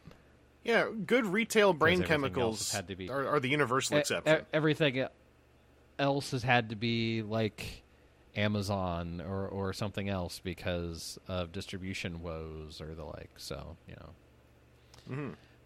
that that's a place where I, I, I try and follow rules, and I still like keep budgetary rules in place. But, you know, beyond that, I've I've basically been a recu- recluse for the last two years and have only spent money on houses. So I have some fun money. I have two of them now, so, even theoretically. yeah, yeah. Well, only only for a few more days, and I get True. a big stinky check, and have to figure out how uh, everybody else gets parts of that big stinky check, and then maybe I get a like an econo box out of it, so that I can no longer have to drive the truck, because I hate driving the truck. Don't don't in get before a full size before someone truck goes with an like that bed and try and live around. Look at that guy. Else. He traded a whole house for just a bunch of like money. He can't even live in the money. What happened to that guy? yeah. Uh. Anyway, yeah. Those those are some rules. Uh. Those are some rules and guidelines. Not your own personal ones, but perhaps some inspirations if you're looking for a few. Uh. Thanks for the question. Inhuman Elm. Got one here from Daniel Sonnenberg. Says, uh, generous and beneficent W T F and T F W hosts, could this humble Hybo man treat you for a request? I promise I do have a real question with which to supplement this item. If it's not too cheeky, could I use a listener question slot to co-opt your platform and put some ideas out into the fandom either? I will read these, uh, but I will read them fast. Number one, I think it would be a cracking idea for someone to make an upgrade kit for Legacy Mo- uh, Motormaster that has a new head and four blocks, which can break down into accessories and integrate with the combined mode so he can stand on his own as a super mode. Don't you? He, okay, here's what I'm going to say, just quickly. In my opinion, he already has a super mode. They just forgot to make fiction to go with Legacy. That's the only problem. Um, mm-hmm. Number two, I've always wanted a toy that could recreate Overlord's anime debut, where the tank spins the treads independently to dig under the desert sand for a sneak attack, and I have a basic idea how to design it, so the tank turret has three hundred sixty degrees of movement, an infamous obstacle for all Overlords across the world. You know the uh, R H zero three Rabbit Zord from Go Busters? I actually do. I had to think for a second. Uh, it has ridges that deploy inside the mount for the helicopter blades uh, so they can spin, which then retract when you split the vehicle down the middle, just like how the Gigatank traditionally transforms. Uh, what does all your experience exploring toy design say to you about this idea? Is it too ambitious? Too simple? I think, just to throw a quick one in here, the thing about tank turrets is that they are too round on the inside and too square on the outside for a lot of simpler ideas to work quite right without the, the tank turret potentially unscrewing itself uh, or falling off. Um, it's it's the it's the shapes, I think, uh, more so than anything else that mess around. But Combiner Wars Megatron also happened, and that t- that turret split, didn't it? That was his arms. Yeah. Yeah. Yeah. It you you have to have. like f- three or four layers of stack. Yeah. That then also really locks in, like, it'll work as arms because you can have things like a head and torso end up in between where the arms are. So if you were to do it, because the tank turrets end up on the, like, on the thighs, right? So you'd have to have some weird, like, double armature piece that comes and it, like, hides some of that that goes up into the pelvis to be the central joining area. Yeah, it has to have thickness too. That's that's the thing. Looking at Saber from Star Saber, mm-hmm. just to, this is, you know, not not get into the toy I got, but Sa- Saber, Saber, this toy that I've got that nobody else in the show has. Pe- Sorry, go ahead. People are constantly calling out that Saber has forearm gaps that his his hands fold into, and looking at him in person, the plastic that his forearms are made of, I think, is too thin to accommodate forearm flaps that would actually stay in place. And that's another thing that for a gimmick like this, like, the plastic also has to be thick enough to not snap apart. And given mm-hmm. that these would probably be railings that are deploying without you being able to see them physically, they would have to be incredibly automated and they'd have to be incredibly thick to have very rigid mm-hmm. movement positions that do not vary very much, or the internal mechanism will get off track and then you can't fix it uh, without basically disassembling the thing by splitting it in half with all the track bits in place. So there's there's that bit too. That's the thing that I just think gets forgotten about a lot, is plastic thickness and how much it matters. Uh, it, it was an easy thing for me to forget about many times when spitballing about toys. And you look at them in person finally, yeah. and you're like, oh, this, you just couldn't put a flap here where the hinge would be anything but the worst friction hinge. Yeah. Uh, yeah. I, I think that's something where we as a fandom, or at least our little corner of the fandom, has gotten a whole lot better about understanding design as as part of the things that have to happen, where there's the difference between, mm-hmm. you know, the the five hundred dollars third-party thing that's, you know, the size of a toddler and what it can do versus what Hasbro tries to sling out at a twenty dollars, thirty dollars, or fifty dollars price point. And, like, yeah, when money isn't an object, you can get away with a lot more stuff. Uh, and even then, there's some things, you know, there have been, I've seen some of the reviews of some not inexpensive third-party things that tried to do a trick and didn't do it well, and then just, like, an arm doesn't stay on now because it relied on three thin little rail things in order to do a really neat trick to move or shift mass. But as soon as you're not moving all three of those things perfectly linearly, something pops off or a little tab breaks, and now it's three hundred dollars of garbage. Well, it's mass production fail points, too. And like, the, the more intricate something is, the yeah. more... It's not failure points, full stop. Yeah. It's mass production failure points, because a lot of, yeah. a lot of companies, no matter, even ones located in the same country, doesn't always mean that they get access to the factories that they are using to produce stuff, and without that connection, you lose a lot of... You, you lose things, and you gain inexplicable problems that, that account for a lot of some of the weirder Transformers problems, too. Um, just, just like, you know, factory floor, um, managers making decisions on the floor that mm-hmm. it turns out run concurrent to some of the design of the toy in question. Um, Oh, hey, Playmates Ninja Turtles. I mean, that's where I first learned about all this. Yeah, we just didn't, we just didn't, well, we just didn't paint it because we didn't feel like doing it. You didn't have it enough money to, made it harder. You didn't have okay, enough money for all well, the paint apps, so we just chose the ones to leave out. It's like, okay, cool. Well, we, we own the company though. We're... I hope you just put just put product put product photos may vary from product in, in package. Okay. Um, this actually does relate though to the, the actual question here, um, which is uh, what got unlocked at Hasbro Corporate to allow them to suddenly become really responsive to fan feedback in the past couple years? They've addressed concerns about Siege battle damage. They've actively gathered intel from collectors to track the ongoing plastic yellowing problem. They've shifted their reveal strategies to try to combat leaks. Uh, and then uh, question asker's hypothesis that their newest tactic is to reveal more toys but only show one mode. Uh, so next time they technically still have new images to show. And most recently, they've gotten on the ball with reissues, shifting from repacking Earthrise R C twice and Wheeljack thrice to reissuing Studio Series Dark of the Moon Prime and some of the extremely scarce War for Cybertron Coneheads, seeing this all on the back of things like the obvious third-party influences on Legacy Manic, uh, Motormaster, have me convinced they have a research team toiling away between Thrilling thirty and today to nail down engagement strategies, with, or, which are finally being mobilized. Thanks as always for the thought-provoking commentary that puts me in a better mindset uh, about this hobby than just want T Fs ellipses, get T Fs ellipses, have T Fs, uh, T Fs ellipses, clock. W- one thing I want to put out there is that part, basically, the folks who are doing all the work that people are seeing right now have always been there. Um, it's that, thankfully, somehow, someone in one of the upper entity area, I always call them the upper entities, because I think it's just, it's a catch-all. But those upper entities finally, at least currently, um, loosened their tie slightly and saw the value in having human engagement uh, with the with the folks who, who are into their stuff, who are interested in that engagement. Um, that that's that's that's a lot of, like, they've always, dating back to the Aaron Archer team days of the early two thousands, they have always tracked this stuff online. Um, to one degree or another, it, mm-hmm. it would it would lessen at times. It would it would get heightened at times. But even the most distant teams, like the uh, the, the the Clint era and the the Mark era, uh, not this current Mark, the other Mark, Mark Weber. Those were, like, I called them distant because they didn't really have a lot of direct through lines to fans. But in the in the scant few interactions we could have with them, they still demonstrably were following stuff to some degree. Um, mm-hmm. But right now we do have this beautiful, this, this, this, uh, wonderful Pandora's box that's opened where, uh, they have not only allowed the current team to have face-to-face engagement, but they're allowing them, thank goodness, to interact online, uh, on Instagram, yeah. um, through their own platforms. It's obviously still under certain controls and, uh, and, and rule sets, but incredibly loose ones and ones that, yeah, that get brought up, you know?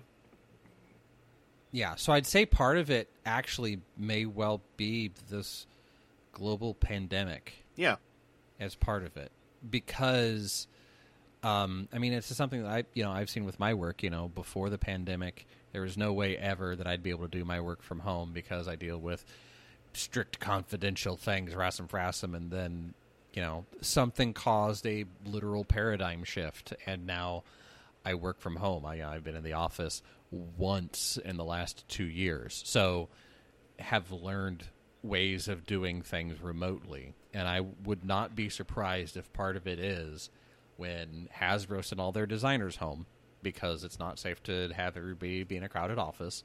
And what I remember of the Hasbro trip, there some of their office areas were like you were sitting, you know, back to back with coworkers, which is great for collaboration, and they work in a collaboration heavy environment. I I could very well see a portion of it being they had to learn how to collaborate remotely, how to how how to show your your teammates, your team leads, and your your project leads, your program leads, the people up the food chain that are the the accountant types or the the the producer types to show what this is. And then I think that's a very easy pivot then to say, you know, can we do basically this presentation with the final toys in six months or in eight months when it's a lot closer to release, because we're not going to, you know, there is no toy fair this year. There is no, you know, BotCon with official presence this year for us to get out in front of fans to show it. So we can do the same type of presentation of, hey, here's this thing, here's these people maybe that have with with something like Zoom have gotten more proficient in presenting things than your stereotypical basement dwelling designer nerd, um that, you know, hey, they know they, they've got a better idea of how to do this, and and you know, turns out these are all friendly people because they're people, and you can put a face on the brand that's not the toys. And I, I feel like it's definitely a win. I hope it's something that continues on into the future. Beyond, yeah, like, why they've become more responsive is probably also the same thing, because they're acting as the face, and then you can respond back to them, and then that opens the dialogue. And even if it's not a great dialogue, it's the beginning of a dialogue. And they've I also had wanted... the right response, I think, with the with the the plastic issues, with the yellowing plastic issues, to, instead of like stonewalling or corporating it, have said, yeah, it's messed up, let's work together to see how we can prevent it in the future. And that's the the customer service one oh one, how you'll always win most people, is saying, yeah, we boned that one, but let's figure it out together. And then you I, I think I think it really the people that have the issue into the resolution, and show that you're not just like, no, we uh, admit that it's um, it's Cybertronian paint that randomly turns colors. Ah, it's a feature, not a bug. Ah. It, it really got to give credit though to I think a, a lightning in a bottle situation, because from what my observations, mm-hmm. I think that Mark and Evan, both having joined the team in their current positions in a certain timing that matches up with some of this energy, I think the two of them specifically also have a very uh, specific combination of being us in those positions, basically fans in those positions, and having mm-hmm. similar um, thoughts and, and demonstrable uh, attitudes to wanting to interact with the fandom in a very public way. Uh, I think that that was a little bit of a lightning in a mm-hmm. bottle situation that like really... Put the it put the it, it fully tore the cork out of the bottle. Uh, having the two of them there at the same yeah. time uh, for all this stuff, um, but yeah, that that's uh, like I, I think it's just the, the big important thing to say is that like for the sake of the history, it's it's really worth noting that like this level of observation has always been there in some form, and we've we've been informed about it. Uh, it's just that that used to be at panels that no one could record. So, so it was a lot of like triple layer hearsay. Mm-hmm.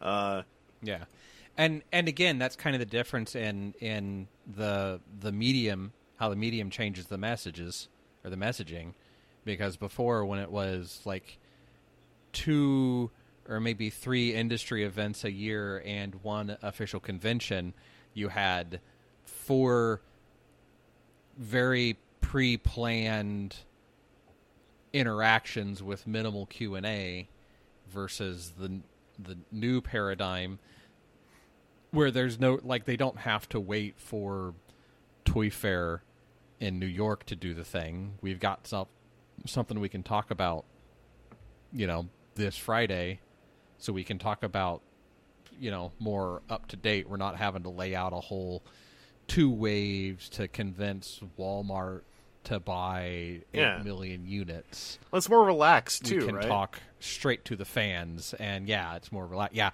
Oh, I, I could not imagine being like, okay, you're going to pitch this entirely new toy line to Walmart and Target and Meijer's and all all of the retailers this year, and if you pitch it well and you sell more units, hey, guess what? You get to keep working at the thing you like to do, and if yeah. you bone it or something else down the line isn't right, well, you know, you, you get to sit there with your own self-doubt and loathing because the thing that you dumped eight months of work into, you got sick on bad shrimp the night before in a city two hours away or five hours well, the- away from home. The toy, the Toy Fair thing also was just having to do like triple duty, because you have to switch from you have to switch personas, because half the time you're at Toy Fair, you're also interacting with uh, on a once a year event with with distributor uh, industry professionals, and then you're giving a version of that same presentation to fan sites during the fan sites given time, but you've changed your pers- your persona slightly to be a little bit more human, because you're not talking to the Walmart distro man anymore. Uh, it was just a very mm-hmm. stressful situation, also having to talk about a year of toys all at once. Um, we, we've ended up for the better as far as just the tone of all this stuff. Uh, it's it's it's also on the yeah. Q and A side, so much more relaxed of not having to go like, I have one opportunity to ever, to ever, this is my one opportunity I ever get. this year to ever ask a single question. Mm-hmm. It's got it's got to be the perfect one, and you screw up, and you accidentally ask about a future toy, and you're just like, no! I screwed it all up. Uh, what, what if R C was a headmaster? Shit. Yeah, we did that. Yeah. Uh, uh, one one last thing I want to throw in. This is this is because of the wording of the question. I got to throw this in. This is not specifically about Legacy Motormaster, but as a great example. I've seen this set before where someone sees a new Transformer and they're like, you can see the obvious third-party influences. I want to put out this concept, though. Legacy Motormaster and, by proxy, Legacy Menasor are solving a very specific problem.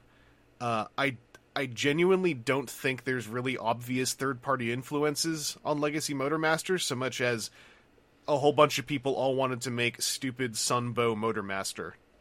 I think that's more mm-hmm. so the thing that's going on here, and and by proxy, stupid Sunbow Menasor, uh, and and maybe that's the influence that the third party did it, and Hasbro was able to say, yeah, you know, I guess, I guess it's doable, but even then, eh?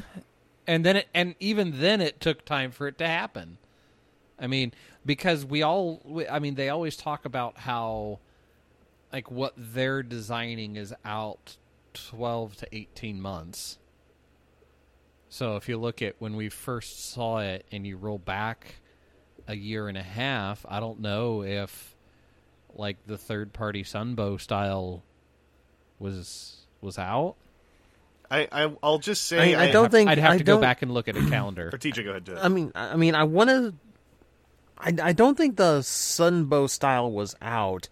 Um, I feel like the one thing the third party did that would technically influence this is show that there is a very big demand for combiner characters that was not there before, or at least that Hasbro was not aware of. Like, I, except for they had a whole line, they had a whole year and a half that was nothing but combiners. Except that didn't that, even for stuff but that that, that didn't happen until you had the third party companies that went all about combiners for yeah. years before yeah, that.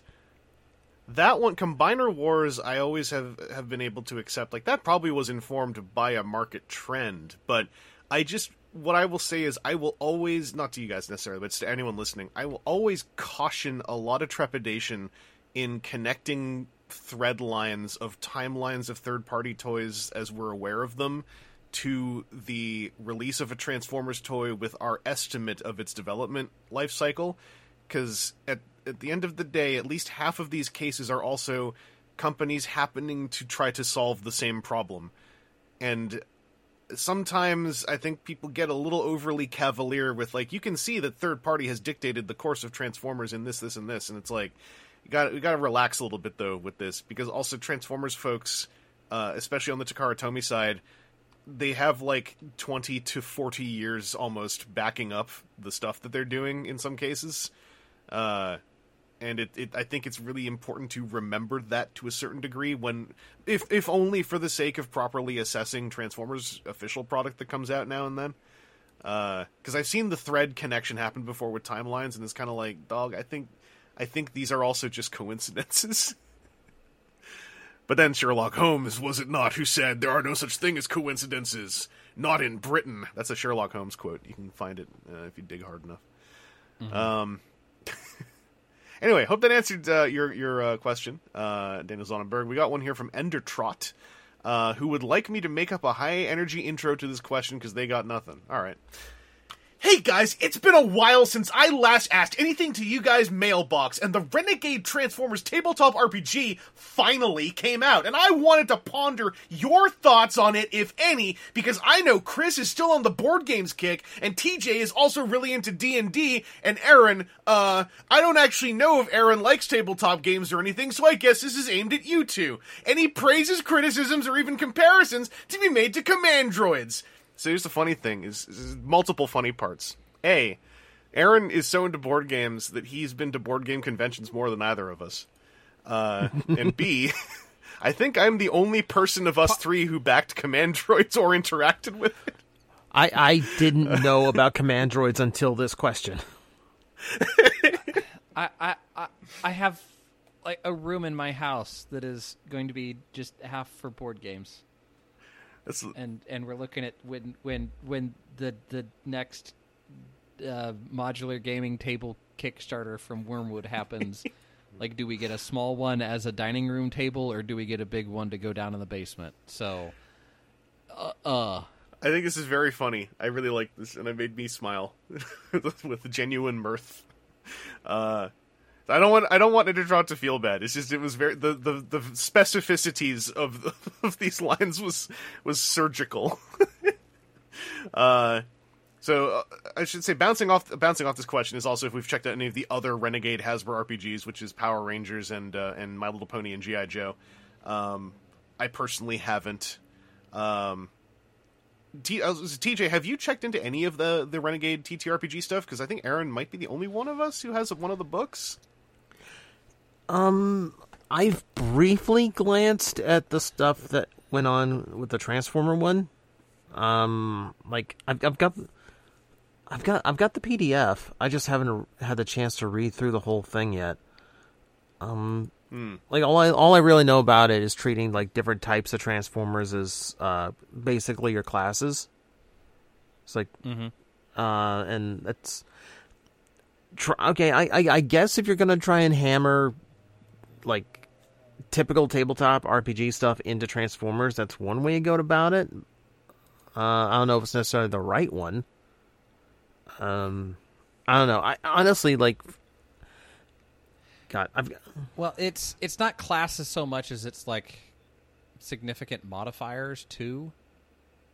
Like whatever you do, because there's also significant modifiers that deal with like what size you are, because that's one of the things that comes up multiple times through the book. And I wish it's down in my my my bookshelf of R P G books. Uh, so it's not here at hand right now. Um, uh, um, well, for yeah, just, just to, to hit the other points, Aaron, quickly. I, I, uh, I, and I, I, I will also say that mine that was provided by Renegade Games. Thank you again. Um, like it, it appears to be a good system. Um, so it it's there. It's just I, unfortunately, like. Most of my Transformers people aren't local people, and most of the local people that want to play role-playing games want to go to D and D because, you know, D and D. I've heard that's a problem so, in, uh, in a lot of spaces. Yeah, I, I mean, I've got one friend that stated that he was interested in it, and he's also somebody that's been through a lot of different systems. So it's more like, hey, this is a new system to do a thing. And then, unfortunately, everybody else has got a little bit of, like, the Matt Mercer effect, which I've D M'd for them. And they left like, oh, yeah, that was that was okay. But, you know, w- I watched this podcast or I watched this web show. Yeah, yeah, these yeah. Other guys. I'm like, yeah, those say, nope. are all professional nope. actors. Mm-hmm. You are t- you are talking acting. you are talking about like, an improv show that used an R P G as a backdrop. That yeah, yeah. Uh, Versus us us sitting here around a table. Are you an improv actor? You weren't doing crap. Yeah, I said, you know, okay, what are you doing? And you're like, uh, and then you rolled a handful of dice. That wasn't. You know, cool. Drive me nuts. Where were you in you know that? It drives scene, me huh? friggin' nuts. This is a, this is a thing that's been on ever, ever since that became like one of the big pushes, right? For people who were all going to D and D, is we saw we saw Critical Role, we saw other actual play po- things that were halfway as like um, uh, dramatized improv shows. There are so many games I have seen that I think are super interesting that have tiny rule sets because they are ninety percent improv storytelling games, which technically mm. is what most of these folks are really into the idea of doing, and then no one ever has any interest. Because they're like, nah, but I'd, I'd, yeah. I'd rather play with a D and D class I know. And I'm like, but dog, I know you just want to tell a funny story, so why don't we bust out something like Fiasco yeah. and just tell a funny story? Yeah. mm-hmm. yeah. Yeah. I, uh, it was one thing I saw at Barnes and Noble's was there was a book, uh, what was it? It was like a book of forty, like, one-shots where it was like you tore the page out of the book and the front and the back was the whole rule set.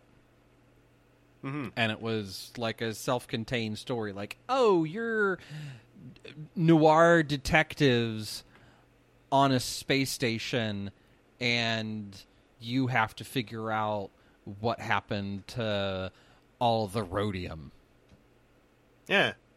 Go. Or li- and it's like, okay, it's like a story jumping off point, and here are some, here's the quirks of whatever, and it's just like, here's the basics of it and go. Like, there's not a giant clunky system because, you know, that's maybe not what you want to do. If you want to do a collaborative storytelling thing, then you can do that. But yeah, yeah that, laser, lasers yeah, and the, feelings the, is another the, one the getting, off the top of my head. The uh, yeah, but yeah, the getting the like, ugh, that wasn't, you know. You, You didn't do eight different voices and whatever, which, which I've not gotten that that critique before, but I've I have gotten a, oh, that's different than what it was on yeah. whatever, and I have to try really hard not to yell at this this basically baby in in role playing gaming terms. This is like the first time they've gone out and do something, you know, you don't go start screaming at them how they're the moron because they didn't bring anything to it at all except for a handful of dice. And then just, oh, that was the, uh, the guy I'm thinking of just constantly like, okay, what are you doing? And it'd just be like, die roll. And eh, then yeah. not look at the die, not look at anything. It's like, I rolled a seven. Yeah. T- tell cool. me what happened. I, that was a D twelve. Let, let me put another one out there. Tell me what you want to do. We got Atma Season we'll one. Go from there. Atma Season one, card-based narrative storytelling with a couple tokens and two dice. Button-shy games launching wallet-sized role-playing games for anywhere from one player to two to eight players, which are just eighteen-card sets of basically rule-setted prompts that demand the cards have a mechanic as part of the design, but yet, yet eighteen-card wallet, role-play session, mostly storytelling. Drives me up the wall. Uh, but uh, just, just quickly, Aaron, so that also means you haven't actually like laid hands on like the other Renegade T T R P Gs, right? Just before I, I glazed past No, that. I haven't. Uh, I saw their books at Gen Con, um, but the Transformers one was the one that was on the cusp of coming out at that point in time, and I already had a backpack full of... Uh, and, um, sorry, sorry, Endertrot, I'm just going to use, uh, now. It's, it's, it's, I, I'm, it's I'm, weird how you went to Gen Con looking uh, for Transformers um, toys. I don't really get, I don't, I mean, you know, you yeah. do you, but I... Uh, I, I have, I have seen, uh, what was it? I, I, I almost, sure, when was that? It was the year after Devastator came, the, the Titan Devastator came out because... I skipped it. Well, I didn't skip it so much as I wanted to buy it locally, and then it never showed up at Toys R Us when that great Canadian brand still existed in the United States. Um, and I saw a boxed Takara one there and was like, uh, do I, do I buy that? And then it was, it was like one hundred fifty over what I should have been paying for it if I was buying it from somebody else. And it was like, no, I'm not going to buy the trans the one the one sealed Transformers thing on the floor here. So theoretically, I might have been going to Gen Con in order to, to buy. Yeah, just not not on not on any kind of It'd like solid poor, poor spin recommendation. Of the weekend. Uh, I, I also yeah. want to put out there the chance that Endertrot's fully aware of all of this, and this may have in fact been a surgical psyop strike that we all just got victimized by. Maybe. Uh, I mean, maybe. I, I, I will... might have might have gone the long way around, and, and they're playing me for a fool. I, I wanted because I actually have the Commandroids book, and I and I talked to the Commandroids folks. Um, I, I like I haven't gone to play it because also that book that book arrived in perfect time for me to be at home for two years or so. But uh, I uh, I did flip through it. Commandroids is uh, actually it is worth looking at. That book has a lot of systems in it. It is very storytelling oriented. With it's kind of like it's very storytelling oriented, but they also made a system for everything. That does mean the book is incredibly yeah. dense. Uh, it accommodates like yeah. cassette well, cassetticons no, and combiners. We, we sat through their demo thing before character they, creation as they were doing the Kickstarter. Yeah, yeah we the did character, the character creation, creation thing at, at, at TFCon. At TFCon. Yeah, yeah. It, it's it's not hard to make a character. It's just that if you have an idea. There's a mechanic for it, so it is a, a hypothetically very dense game to go through if you get carried mm-hmm. away. Um, but I think that, again, like, like it, with a lot it, of these, you have the right G M, and it's going to be a good time. Like a G M who says, what are yeah, you comfortable that's, with? That is invariably the, the thing that will determine your your, like, how good your tabletop role-playing experience is, is... finding a group that wants similar enough things to what you want and a G M that is going to do the right kind of yes-anding. You know, take take yeah. your idea and go with it, or explain to you why, no, you can't have a Dragonborn in this setting because it's we're playing Cyberpunk. Like, we can do things kind of like what you want to do, but no, there aren't dragon people walking around in Cyberpunk. You can be modded out from a lot of tech stuff to look like a dragon person, but you're not actually going to have like draconian lineage. So like we can we can get there, but maybe that's maybe this isn't the venue for that. Maybe we look at something yeah. else and or figure and out that, why you want to be that. You know, that sort that of makes me really want to give the shout out to just a quick one, Mike at D twenty Live, who has been the G M that has invited me on for a bunch of things.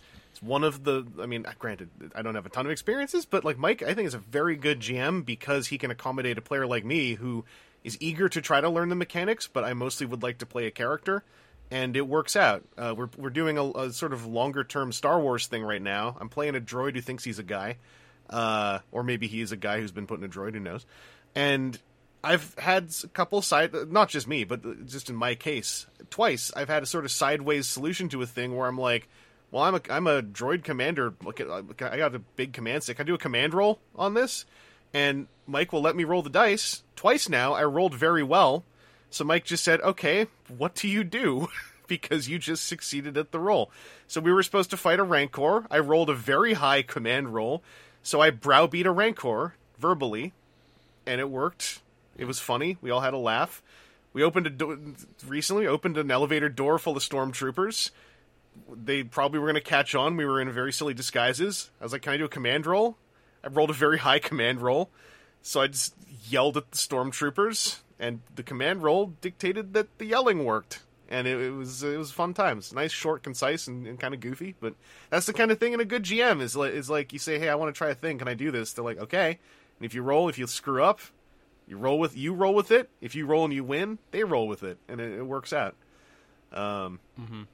Anyway, uh, we should keep going here because I think I think we've answered this question quite well. Um, so uh, thank you for that, uh, uh, Andrew Trott. We got one here from Mister Biatis.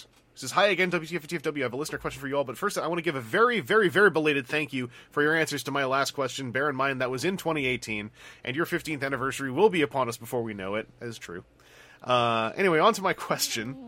I was planning on sending this long, complicated question and force you to examine your thought process and behavioral habits as Transformers fans. Ha ha! Two questions already did that this episode, Mister Biatis. Instead, I'll have the following. Do any of you have any favorite instances of unintentionally funny moments in this franchise? Moments that weren't meant to be comedic, but still managed to get a laugh or a smile out of you. Uh, I can think of at least two. In The Last Night, when Quintessa is going on about how Prime has to destroy Earth, and you can hear Prime give a sinister yes, with which without fail, and that scene always makes me chuckle. Um, editorial aside, that is the funniest moment of that entire movie. Uh... It's uh, because of how quickly and yet quietly was delivered. It made it seem incredibly out of place. The other one is from a Creo product demo back when Hasbro was releasing Beast Hunters uh, Creo sets. There was one called Beast Blade Optimus. In the demo, uh, the man presenting it says it's the Creo Transformers Beast Hunters Beast Optimus Prime building set from Hasbro. Immediately after saying this mouthful, he takes an audible breath. I don't know why, but it always managed to get a laugh out of me. I look forward to hearing your answers. Those are two very funny things. I didn't know about the Creo mm-hmm. one, but that's very funny. I, I can definitely see that. This is the these are all the brand words that I have to hit. It's the Creo Transformers Beast Hunters Beast Optimus Prime building set from Hasbro. I dig it. I dig it. Uh, I mean, that's probably going to be mine, so I'll hold off here. Uh, T J, have you got have you got an unintentionally funny moment in Transformers uh, that you can think um... of? The ones that come to mind all have to do with live-action Optimus being a horrible hero. Um, yeah. I mean, I I, I, th- I think Give Me Your Face is probably the almost obvious answer there. Um, mm-hmm. Just because it's just the, the the last thing I would imagine any Optimus Prime saying ever.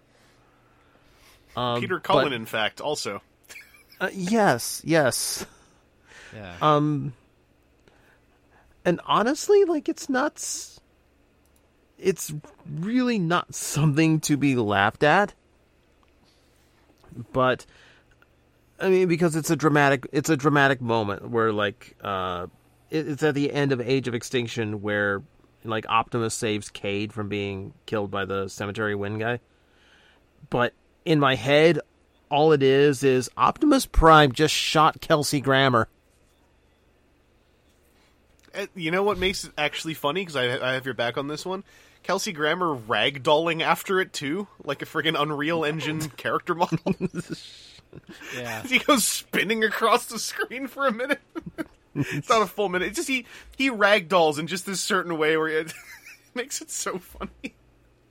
Optimus Prime just like... It's like somebody did a... F- Somebody did a physics simulation with a digital double and had a decimal place in a wrong point or something. Yeah, Ooh, yeah. Okay. Sure, that's good enough, whatever. Optimus Prime just gravity gunned Fraser. uh, yeah, so much so much about the, like, you know, the you know, were were the, the the twins, were they meant to be that cringy? Or did did somebody think that was like the note they had to hit, or or um, Wheelie, was he supposed to be that weird humpy thing on purpose to make people go ugh, or was that was that meant to be comedy? Am I laughing at that because that's comedy, or am I laughing at that because it's either that or vomit? I, like, I, I mean, with the, with the twins, I feel like they hit that same note as the boardroom of executives who decided that the the, the Saturday morning cartoon is going to start with a rap song because aren't the kids into rap? That'll be cool. It'll be cool with the kids. They're into the hip and mm-hmm. the hop. Sorry, I was just I was just thinking about uh, one of those many white people raps from a P S A where someone goes like "hip to the hippity hop," and I'm like, did anyone ever say that in an actual yeah. song, or was that like just fully manufactured by the the machine? Uh, yeah, I, I actually would, would lump in a lot of Kiss Play with this, um, specifically Legion, because uh, it's it's pretty gross. But the way that my brain is is that Legion, when I first heard what Legion was, I thought it was hilarious because it just crossed so many lines at the exact same time at like a Mach twelve speed that I was like, this is... This... Of course they eat them too. Yeah. uh, so that, that's part of the reason why I always have that little endeared moment for Legion, is because it's... Uh, It's it's like it's like what a lot of people who aren't me feel about Human Centipede. Human Centipede, that, that maybe that explains my own personal brain chemistries. Human Centipede just makes me mad. Uh, but Transformers Kiss Play Legion makes me makes me go, ha, ha, sure. Uh, my own one, I found it. I found it because I still have this in a folder here. I'm going to put this in the podcast chat in a second. It is from the Lego Optimus Prime instruction book. Uh, it's one of the funniest things of the last five years in all of Transformers. When you get to see Optimus Prime's famous call-out phrase, "Autobots, convert and roll out," next to yep. Transformers G one eighty-four comic book cover. It's so perfect. I love it in part. It, it became even funnier to me when we found out that like this entire project was basically spearheaded by Joe Kyde. So that means one of us had to be p- a part and parcel to to having tr- Autobots convert and roll out be written in this book and know what that would look like. Mm-hmm. And in, if I were in Joe Kyde's position, I would have relished this. I would have made the font even bigger, because I've been like, well, if we have to do it, we're going to do it three thousand percent. Yeah. uh, anyway, hope that answered hope that answered your question, Mister Biatis. I still liked your... That Beast Hunters Creo one is still sticking with me. I need to find that video. That's... Because I remember that era of product videos when they would be saying every brand word in a big long row and then "from Hasbro" at the end, as though you hadn't guessed. Uh, yeah. Anyway, um, our next question here is one is one from Corito, who says, "Hello. So when IKEA is opening down here next week for the first time in August, uh, first one in the continent of, of uh, South South America, and I was planning on going there to see how much a D T O L F is, since I've always wanted one and was wondering what else I should look for uh, to help organize my collection. Please don't say bookshelves, because I've been making my own for half a decade now, unless they make cheap ones with glass doors." Guess what, Corito? Maybe you found this out already. The Billy bookshelf system is actually a little bit better than the D T O L Fs, and they make glass doors for it. So uh, th- th- that's actually my IKEA toy collector recommendation, is glass shelf uh, Billy bookshelves. Um... Kallaxes are classically the ones the board gamers always get. Those are those can be useful for toys, but Billy bookshelves are so good for toys. And Detolfs are neat, but much like... Uh, oh, there's so many things. Much like the Double Down, once you have a Detolf, you kind of see wh- what the whole spiel is, but also you realize that, like, there are a lot better things you could be doing than collecting Detolfs. I say that as someone who has, like, yeah, two of them. I, I, I think, so, one of the things that with this new house, it keeps coming up, like it's a major life thing, um, that I've picked up, like, I have one big wall that I have put rack mount shelves onto, so I just have the like the vertical things, and then I hang the the brackets onto it that I can put boards across it. So I, I say a lot of it is probably going to come down to the space that you have as well, because like for up here in my office, I'm thinking about getting a couple of Detolfs for the really like premier display things for stuff that I want to display individually versus, perfect, you know, like perfect for Detolfs. Bookshelves or, or, yeah, whereas bookshelves or the rack shelves are going to be good for, I'm going to have one shelf that's like most of animated because that's also something that looks really good by itself, but there's no way you're putting that on a Detolf shelf. That'd be most of a Detolf, I think. Maybe you could have oh, easily. two or three shelves of a Detolf. Yeah. Yeah. Yeah. But it, it, but then it comes down to, like, okay, well then, like, how else do you kind of theme the rest of this so that it goes together? If you want to theme things, or if you're fine with it just clashing, whatever. But, you know, th- I think it's more a thing for, for that, that, you know, go looking at, or or hopefully months ago you went looking at, Um, what the space is that you have to put this into and how to get the best use out of that space versus just saying, hey, you have to spend fifteen percent of your collection on IKEA products in order to display it or else it's not a real collection. Or whatever. Also, that, that that's why I like the Billy bookshelves more because they, they fulfill the I want like three of them kind of purchase or, or per, um, purpose mm-hmm. a bit better. The reason, because I, I should, I'll take it back. Detolfs are not the Double Down. Detolfs and, are edible. They're the Baconator. You don't, you just you don't need to yeah. have three Baconators. And I say this because of the era of toy collecting where suddenly half the collection room photos were like eight consecutive Detolfs all lined up with add-ons inside the Detolfs to add more shelving layers, at which point you're kind of like, you could you should maybe just get a Billy because it already has that many layers and, and it has glass doors. And they didn't look like... And that's the thing, again. I think that... Like, one Detolf as a premiere thing or as an accent thing looks good. Like, that's a great way to yeah. show yeah. off pieces.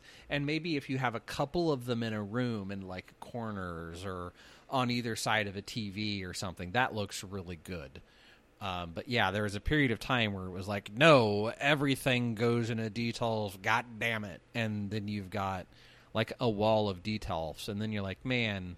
You know, yeah, Billies are a whole system. It's, it's also it's, it was you know, the I, I it was just, the expensive third party add-ons. It was the add-ons to the Detolfs that yeah. started to drive me nuts because I'm like, I'm like now you're like this is like the most expensive way to have eight level shelving that you feasibly could ever do, mm-hmm. short of like trying to like pay a person to hand blow every glass shelf. Like you, this is a, a huge amount of money to yeah. spend on like the thing about IKEA. Ostensibly, it's supposed to be affordable as well. So, like, once you're mm-hmm. blowing an extra thirty to eighty dollars on a Detolf trying to outfit it with lots of stuff, it's kind of like, dog, like, that. This, I mean, you can, it's fine, and I don't want to make anyone feel bad if they're from the era and they still are enjoying their Detolf wall. It's just, like, it's a thing to talk someone out of in in twenty twenty-two, I think. Uh, and also, try knocking a Detolf over, it sucks. You ever drop a yeah. Detolf panel? Don't. yeah. Uh... Oh, I'm trying to remember the, the fake IKEA names that they had in Deadpool. The oh, pff, when yeah. Blind Owl is building them, the oh, it's gonna make me me me mad. I'm gonna remember it in like five minutes, and then I'm, her I'm doll gonna assume it. or whatever. I'm assuming it was something like the Jackoff or the the Masturbator. No, no, no, no, it actually no, it's... no. They they were they were they were very IKEA-y names. Okay, okay. I I liked that movie, um, so I don't want to be yeah, too. I, I've I've got to go. I've got to go. Um, actually, find the. Will, Will Sterren is doing uh, that. Uh, the... T J, just quickly. I I am pretty sure you like, that your shelving wasn't IKEA. Uh, I've never been to an IKEA in my life, and I've never had an inclination to have IKEA shipped to me. You're doing fine. You're doing fine. IKEA is a solution oh. to a problem, not a feature. All the every everything I know about IKEA is through the, through like pop culture assimil- assimilation. Yeah. So yeah. all it's just compli- complicated oh, instructions, they, I... D T O L F, and Swedish meatballs. Yeah. yeah, it's it's the the colon and the Herdal. I oh, swear right. the colon Deadpool. is real. How's that colon coming along? I, IKEA doesn't assemble itself, you know, blind owl. You're telling me I don't mind the colon. It's an improvement on the Herdal. Please, anything's an improvement over the Herdal. I'd have taken a Hemnes or a Terstal over the Herdal. The Hemnes is real. And they're all they're all they're all things. It's like here's the source image of yeah, the colon's real too. The Herdal. Here's yeah. the source image of the Hemnes. Here's the colon. I I thought they were just doing the whole no like, no no okay throw consonants and vowels together in a in a vaguely Nordic way to come up with names. But no, they actually went you know all all the way and had the real things, which then makes me wonder if IKEA had to be like, crap, now we got to increase production of that. I, uh, Marvel nerds. I've I've been to IKEA enough clearly to have on a on a knee jerk specifically said no the Hermnal or whatever. Now I now I don't even remember the word you said, but when you said it, it activated a sense of memory. I was like, no, that's real. The Hemnes. That's what it was. The Hemnes. Because I was like, no, I have handled a Hemnes. yeah. Uh. Yeah. So I, I want to confirm because I was pretty sure that T J was not. Uh, in the same timeline as IKEA, you've just heard of it, uh, which is for the better. You're you're doing fine. uh, I don't know what I'll say. Another, one last thing I'll say is I don't know a single person who would actually say, "Oh no, you're missing out" in that situation. Uh, anyway, uh, they, uh, Carito, I hope that turned out well for you. Your eventual visit to IKEA. Uh, We got a penultimate question for this one here from X L Hedge. He says, how's it going, Transmetal Vangelis and uh, his cruel masters, Quinta T J and Aaron Unicronus? So hopefully the Beast Wars reissues will still be a thing when this is answered. Yeah, they, they just keep doing them. Yeah, uh, they're, still, they're still plopping out. But uh, are there any Beast Wars toys not released in the West under Beast Wars you would like to see reissued? Um, for example, Beast Machines, Magmatron, or Universe Nemesis Prime, I'm guessing as ones that where this actually happened. Uh... And would you want Transmetal releases without the Chrome?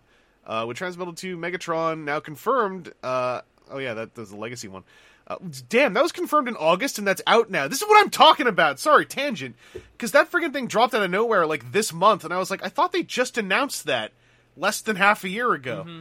Uh, hey man, what are shipping waves yeah, right now? And for leader-class toys in Canada, that's eight, that's eighty dollars in tax that just pops up out of nowhere. Ahead of schedule, and, you're, and it's like, dog, this happens enough times. Anyway, uh, how opposed would you all be to Hasbro Pulse Beast Machines patchwork repaint of that toy with an add-on to give them the control, helmet, arms, and robe? If not by Hasbro, maybe a third-party company. Am I being unrealistic? Uh, what do we need to get Hasbro to re-release War and Fall of Cybertron? So we can take these one at a time. Uh, so foreign uh, Beast Wars toys, uh, non-Western Beast Wars toys you'd like to see reissued over here that haven't been already. Uh, this is the weird thing, right? Is a lot of them now in twenty twenty-two, when a lot of us have gotten to handle them, the numbers dwindle a whole lot because you're like, well, the thing is, that looked cool to me before I handled it. And now it's kind of, it's a historical piece more than anything else. Like, Karada would kind of be one of the primary ones, right? Unless that got a Western release, I can't mm-hmm. remember. Did not. Nope. Okay. Because there's Karada. Um, if you start getting into stuff like Long Rack or Mock Kick... Or uh, or break or dead end. Yeah, it's kind of like all of those, all of those weird Neo. Does anyone actually want these reissued though? Because now we know how they all work. No. Yeah, no, because they're all over. They're all all of those ones that didn't come out here are all like overly complex or overly. Yeah, weird. A lot of it is just. That, a, that would only be going to a very minor slice of fans versus like reissue the stuff that did come out in the U S that is much simpler, like, you know, K nine mm-hmm. or whatever. L- Leo that's Convoy a, and Galvatron that's, would be great over here again. I, Galvatron would be fantastic. Yeah. yeah. Like, those I'd like that already, mold to but... still... Like, yeah, I'd like that... Yeah, well, I like... Kind of...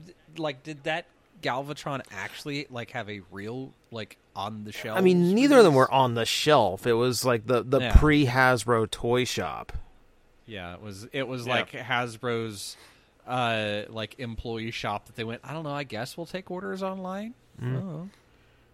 Yeah. Galvatron yeah, would be great. Oh. I mean, they, they've got a new Leo Prime coming out. Uh, Galvatron is also just a cool toy.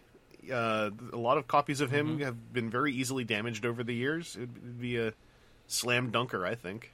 Uh, T J, sounds like you were down yeah. with this, too. Oh, absolutely. Like, I would love for that mold to still exist, not only in a more stable state, but also just to just for the load of repaints we could get out of that, because it's a very, like, Buckethead Megatron look. Uh, yeah. The ones that, the ones that came to mind, and it bugs me because one came out and the others didn't, was the Cyborg Beasts. Hmm. Oh, yeah. We got, uh, oh, which one was it? Hellscream. We got Hellscream as Overbite here in America. It's like the in the last, the, the like the the last death rattle of Universe one point oh, and then Dirgegun was a Collector Club exclusive for uh, Thrustinator, and that's that's it. Like they they didn't touch uh, they didn't touch any of the others, and that's always been such a cool design. I, like. I love the design of those, and like it, again, it hits that like it's super niche thing for collectors that like only we, like only us that have been around for this long will know what what they are. But also, they just look super cool. Like I, they'd fit I in can't with imagine what issued already too. Like like yeah, they, yeah. they fit in really well as as far as like kids who have been seeing the Beast Wars reissues, and I assume have been interested in them. Like they these would gel in with those quite nicely. Yeah, like I, I would imagine, like like just because they look so interesting, I would imagine a kid would be interested in them. Uh, like probably probably more so than some of the Beast Wars reissues we've gotten. Yeah, it's like, hey, here's he, he, the dog. Okay, how about Cyborg Dog? Oh, ooh. Uh, yeah, yeah. Any, okay, any do, of them. Do you do you, do you do you want a raptor that's half blades or a pillbug? Mm-hmm. Yeah. Oh yeah, Retrax got reissued. I keep forgetting that actually happened. Mm-hmm. Yeah. Yes. It keeps popping up every time I go to Hasbro Pulse. It's like, please? You, you want the Retrax, right? Come on. It's like, the sorry, this was a Morbius case. Uh, we still we still got him. we just we just convinced what? you that we wanted him. We this is this is the summer of Retrax, I'm sorry. here's here's what's here's what's messed here's what's messed up. There's a lot of there's like a lot of in-show characters that don't have those reissues. Retrax does though, and the Retrax is missing parts right out of the bo- the box. God, it, we convinced them. We we spent we spent over a decade saying like, no, everyone actually loves Retrax, and then they, they went ahead and did it, and we we're like, oh, you called our bluff. Everyone who wanted Retrax bought them fifteen, twenty years ago. Sorry. Uh, and the vending one have all their legs, which is a bit of a bonus. Yeah, uh, but yeah, that that's. I think I think those those all kind of hit good spots for uh, for reissues. I mean, I would love to see a couple weird, uh, maybe one or two weird Neo toys get reissued simply academically. Uh, but this is this is a few minutes ago now. The other thing about Neo reissues is not only are they not really known that well, but I think most people who really want them have got them by now between the Japanese release and the Sonic Kong release, and then over a decade of those floating around on an aftermarket as more people got into Transformers. Uh, I, just, I feel like there's there's not really call for it, but I'd be happy to hear otherwise if anyone like out there knows. Um, this next one, actually, I'm really into. Would you want Transmetal releases without the chrome? Absolutely. I think they'd look fine without the chrome. Yeah, because in since the nineties, we learned that things actually often look a bit better without chrome in most cases. So mm-hmm. hell yeah. Like, can you? And I think there's they've they've also done a pretty good job of coming up with, like, you know, there's a couple of silver paints that are out there that aren't uh-huh. chrome, but mm. dang if they're not. Yeah, close. I, yeah, I would. I've been like saying this for years. Is like I would love either a like modern takes on Transmetals or reissues that just use metallic paint. I don't think that would hurt anybody's feelings because mm-hmm. it still looks really, really good. Yeah. And some of those designs are begging to have their sculpts actually visually visible, uh, to a certain without without the chrome like like you know dredging it all in refractive surface. Like my my boy Transmetal two Scourge, I'd love to see him just as a painted toy. Uh, I think that could be really neat. So uh, so hell yeah. Um, and I mean obviously yeah, Transmetal yeah. Megatron getting we... getting released without chrome and with a better plastic color for the pelvis. Like ba-boom, we win. mm-hmm. I mean, didn't we just get a brand new, like, Transmetal two repaint in Untight that is just never going to get a toy, but would be great with that exact process? Uh, yeah. I can't remember what that is. Mm-hmm. that's that's from the, uh, oh, what was what's the name they call him? Like, the uh, the Dark Amber Lyo Convoy comic? Oh, uh... Yeah, I know who you mean. Damn. I, yeah, okay, I, I know who you mean. It's, uh, yeah. I saw that thing, and I didn't read the translation of the comic, but I remember when that news story went up. I mean, just in general, there's so, yeah, so there's a lot of opportunities to do stuff with Transmetal things and use modern coloration on them. Uh, it'd be very cool. Especially because I think Transmetal, I mean, you know, Transmetal two Megatron happened, but I think the Transmetals are probably very, very low in the queue as far as, like, having a, a Generations redo, now that, because they, they just did Kingdom into Legacy, hitting all the Season one stuff. Uh, I think it's going to be a bit before Transmetals get to get to the full go-round again, outside of special cases. Although, b- bouncing they're, off they're, that, how about that? Oh, good. They're running out of space at this point. Like, there's only two in the Beast cast left to do that aren't Transmetal. Yeah, but I think then they're going to cycle to some. They're going to cycle into, like, you know, your Unicron trilogy and animated and stuff. Like, I think there's going to be room for them to pop up, but I just think they're they're not high on the priority list because one can cite all of the season one stuff getting uh, getting its its moment already. What if? Although, what if they're? Le- what if they're? Oh, go ahead. Hmm? I was going to say, uh, like, I was going to say. If... Oh. T J, go.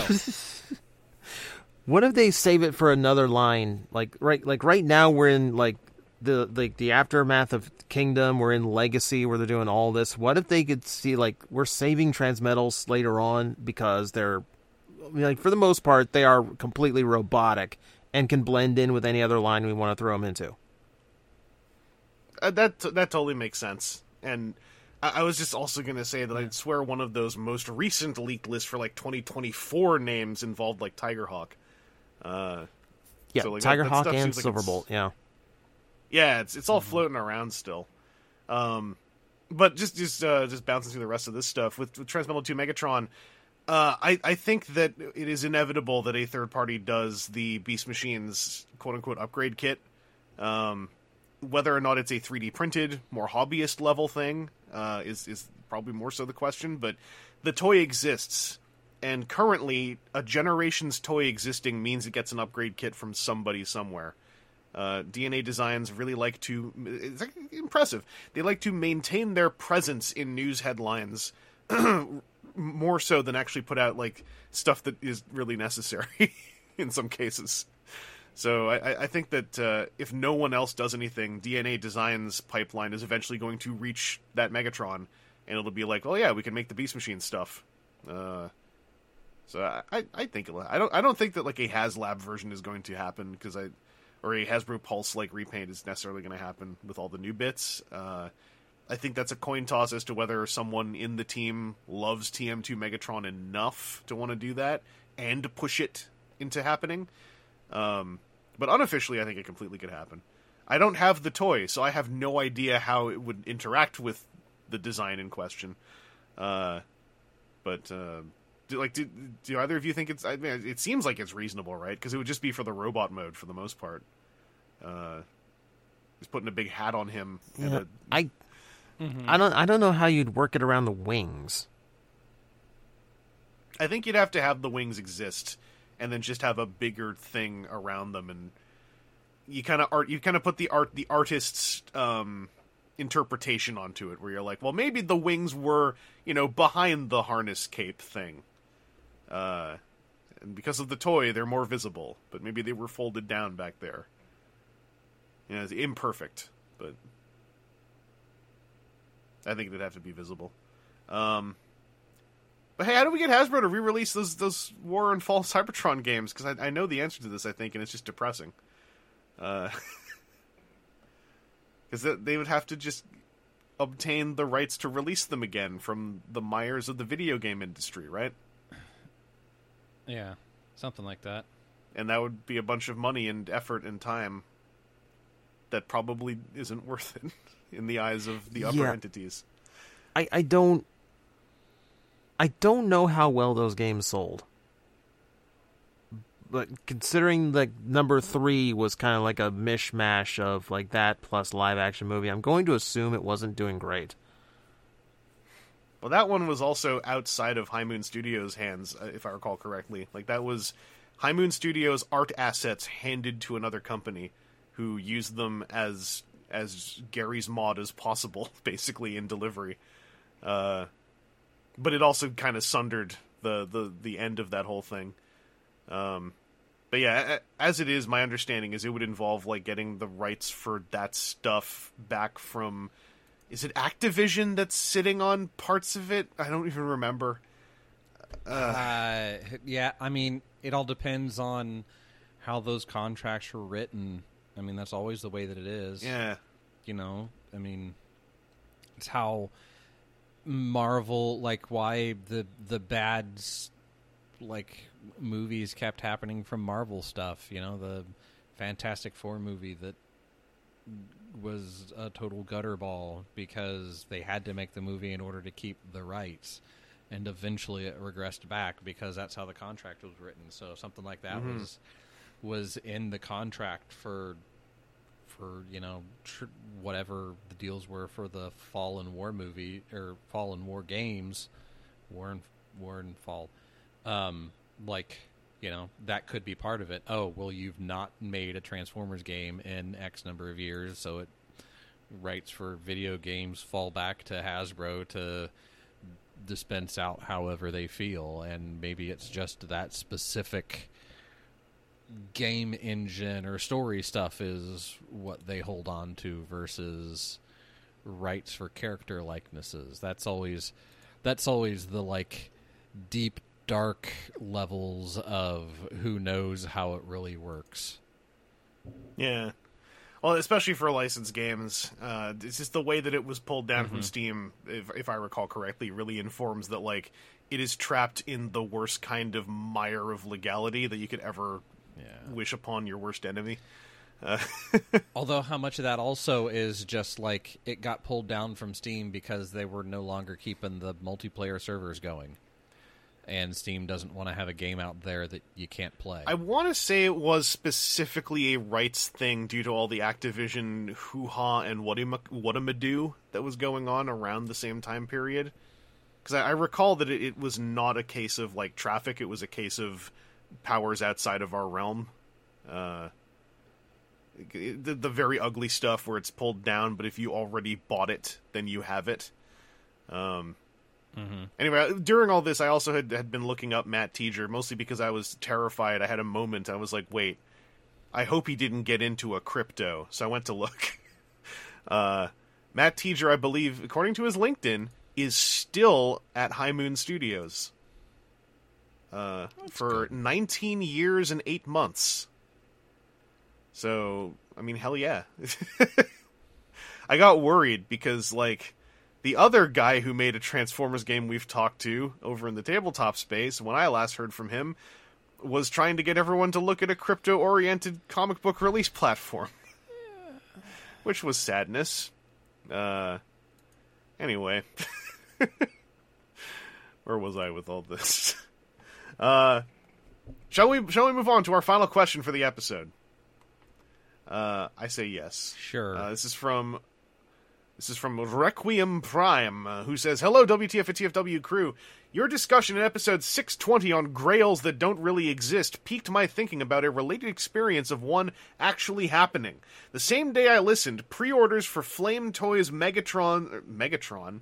Flame Toys Megazord dropped. In short, it's basically doing all the things I wanted through the filter of Mighty Morphin getting an en- an edgy anime reboot. I had to look at the price, look at my existing pre-orders, look at it when it was coming, and literally argue with myself over whether or not I was going in repeatedly. Obviously, I love it and want it, but it's also raising uh, every I make good decisions flag I've earned the hard way over the years. Um... Has this ever happened to you, where the get and don't get sides of your mind are basically at war? Did the I M G D shame veer you away, or did the YOLO energy carry you through? Um, you've basically described my living state here. Uh, so, yes, in my case. But I can probably think of more specifics. Uh, D J, have you ever have you had the uh, the internal war where every logic bone is fighting with every heart bone? Um, to a, to a degree on every pre-order I've ever made. Um... Yeah, I, th- I think there's a lot of pre-orders that I make thing on things like that where, like, I will pre-order it just in case. You know, I'll pick a site that will not throw a fit if I cancel it, and I'll just say, okay, that's an October T J problem. Let him figure out how much he wants it. Which, honestly, you know, by then I know my financial situation a little bit better, and I know how, like, how much I can absorb as far as that goes. But like, there are times where I'm like, there's that thing I have literally always wanted, and how hard is it for me to like resist? And I have I, I have the two the two situations is like the HasLab Unicron, which I wish I actually did go in on it, but at the time is too much of a stretch. And then yeah. uh, they did like a Full Metal He-Man replica sword. That is like literally the thing I've wanted since I was a child. And that is when like I'm in a better financial spot, but at the same time, that's just absurd.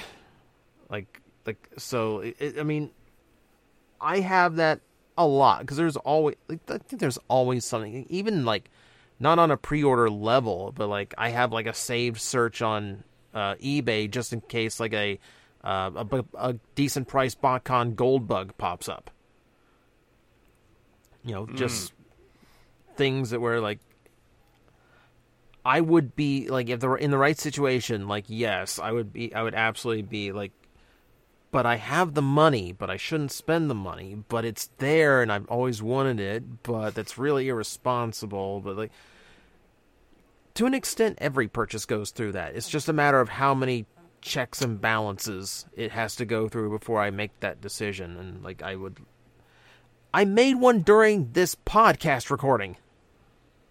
Heyo. Like I literally had someone go like I'm I'm at a convention. Here's uh they had this like framed thing from Slayers, my favorite anime. And it included like a strip of film reel from like one of the original O V As. And like, okay, that's super cool. I've never seen anything like that before. How much is it? Okay, uh, not bad. Shipping is going to be really pricey on that. Also, like, it's framed. I really, like, it's going to go international. That's super expensive. Is the frame going to survive? If I was quiet during this episode, it's because I was going through that crisis at the moment. So I apologize for that. Uh... No worries. I, I was going to say that uh, this is actually a compliment to Requiem Prime. If if you do actually have enough wherewithal to have to come up with a listener question based on having this problem to such a degree, you're doing better than than at least a couple of us. Because I, I have I have been in positions like that where I've I have just gone like, man, this sucks. Yeah, it'd be really stupid to do that though. I do it less now because I've I have given into. It'd be really stupid to do it, but also that's that's a problem for a future me who doesn't exist right now. And then I've been future me enough times where I'm like, I need to learn how to nullify past me uh, without nullifying current me. So I'm working on that. Uh, that time paradox problem. Um, Aaron, how about you? How's you? How you ever had your heart bone and your brain bone just smacked together? Yeah. Um, and it, it, it's a thing that, like, for me, you know, again, part of, like, why I like collecting is the hunt. And so, you know, the the last couple of years between, like, hey, let's not go into public areas all the time where there could be horrible disease, people spreading a horrible disease, and also the ramifications of the global shipping and, and things of that nature have made it, like, you know, do I do I just pre-order whole lines? But then that's not, like, part of the hunt part of it, but... I don't know, maybe that's what I have to do in order to get, you know, yeah, what you'd mentioned with, with the, I completely forgot about the, the, the cyber suit Daniel thing and just had, I just, I, I myself just during the show was like, well, screw it. I got to order it. Okay. I can't do it on Hasbro Pulse. I got to do it on, on Amazon through whomever dealer and pay a little bit of a markup because it's not there.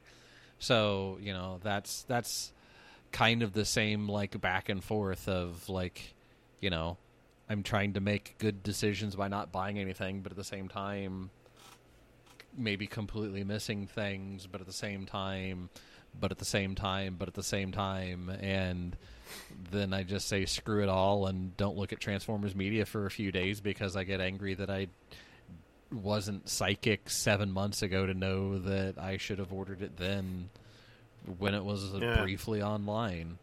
That's the battle, right? Hitting every friggin' hitting every friggin' Walgreens in town. You know, let again, part of the part of the concern about not going out is potentially, you know, I'm I'm not nearly as paranoid about uh, about the COVID in the last six months or so, and maybe it's gotten better. Maybe people are just ignoring it. I don't know anymore, but, like, this is the world we live in now. Whatever, I'll try to live in it too. Then going into the place where people are most likely to be sick, pharmacies, looking for Minervas because they're out there. I've seen enough people be like, yeah, I just went into Walgreens and saw this. They've got a display. I go into all, all the Walgreens here in town, and they have Kingdom Deluxes and, like, floor displays for Christmas sales for twenty-five dollars. It's like, that's not the price for those that you should be paying, and it's the old thing, and where the are these Minervas that are supposed to be, you know. Then, then you go to Hasbro Pulse, and they're sold out because they got, like, seven of them, not even a yeah. full case. The the thing the thing when I always talk about my ongoing attempt to, like, nullify my FOMO, I think in more scientific terms, what I'm trying to do is delete regret. Uh, it, to a, you know, reasonable fashion. And I think that's really the battle that many of us are going through, especially in light of the changing tone of just toy collecting, distro, et cetera. And it's the thing I try to promote a whole lot to people is, like, um, because because I think there is actually even more psychic damage to suffer when you try to create too perfect a plan to assess what purchases get made and what don't. Because eventually it, it starts mm-hmm. to sound like I've seen people go through the motions in public chat here and there, and it, it's like. I, I sit there and I go, like, do you enjoy any of this, though? Because it sounds like you're assessing, like, what heart medication to take.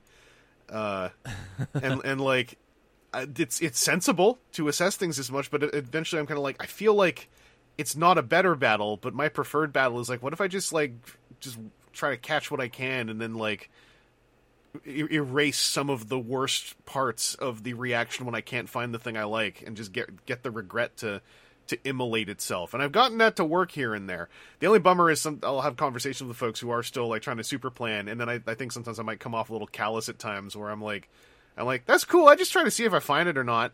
You know, after they tell me their their very intricate way that they've assessed whether this toy is better than this toy, and I'm like, yeah, I just picked up the one I thought that looked cool that I saw in front of me because it was the one that was there. And I'm like, I don't I don't know how to not sound a little a little deconstructive when I say that, but I think I think you know, FOMO is an easy is I think a better target, but in part you are also fighting regret when you try to overcome that stuff. And, like, Aaron, what you're talking about, right, is, like, it sucks, and it's like you got to figure out how to you got to try to learn how to, like, not beat yourself up for not having future sight, basically, uh, with this distribution stuff. Mm-hmm. And it's just like it, you figure out, a, do I got networks of people I can put word out to who I know are not, you know, kooky, but then b, can I also just tr- train a callus on my brain to, like, not feel super bad about this, uh, without dulling my enjoyment of a thing I like, you know? Like, it's a, it's a careful balance. Uh, which I, sh- I should I should write a panel about that. Make a note to myself. Yeah. Uh, anyway, hope that answered your question, uh, Requiem Prime. Uh, that'll do it for this episode. Uh, we still have a little batch of listener questions, so we did not clear the queue, but we put a good dent into it. Um, I'm thinking our next recording is probably going to be a very toyetic one, but then after that we might hit another listener question batch. If you put in a listener question in response to this one, there's a decent chance it's not going to be part of that batch, but that that depends on various things. But just F Y I, before anyone gets disappointed. Um, but uh, until then, uh, Aaron, thank you for joining me with your one and one hypothetical house. Mm-hmm. And uh, T J, thank... Hey, by the time this thing releases, it'll be gone. I mean, if it's not, then you have a good timer by which to go beat someone up, right? You're... yeah. Where's my damn... Buy my house! Uh, T J, thanks for thanks yeah. for joining me again uh, with your uh, non-IKEA um, reality. um, of course. I... It's always good to know that those timelines exist still. Uh, in Toronto, it's hard not to meet people who have been sucked into the IKEA singularity, like myself. Uh, I will, I will, I will endeavor to keep myself stingy with display options just for you. An anchor for us all. Uh, and thank you all for listening. Uh, we'll talk to you later. Uh, until then, stay safe out there. Um, be careful and uh, survive, so we can talk to you again about. about... Hey. Survive so you can hear us argue about Victory Saber or something. We probably won't, but we'll try. Promise.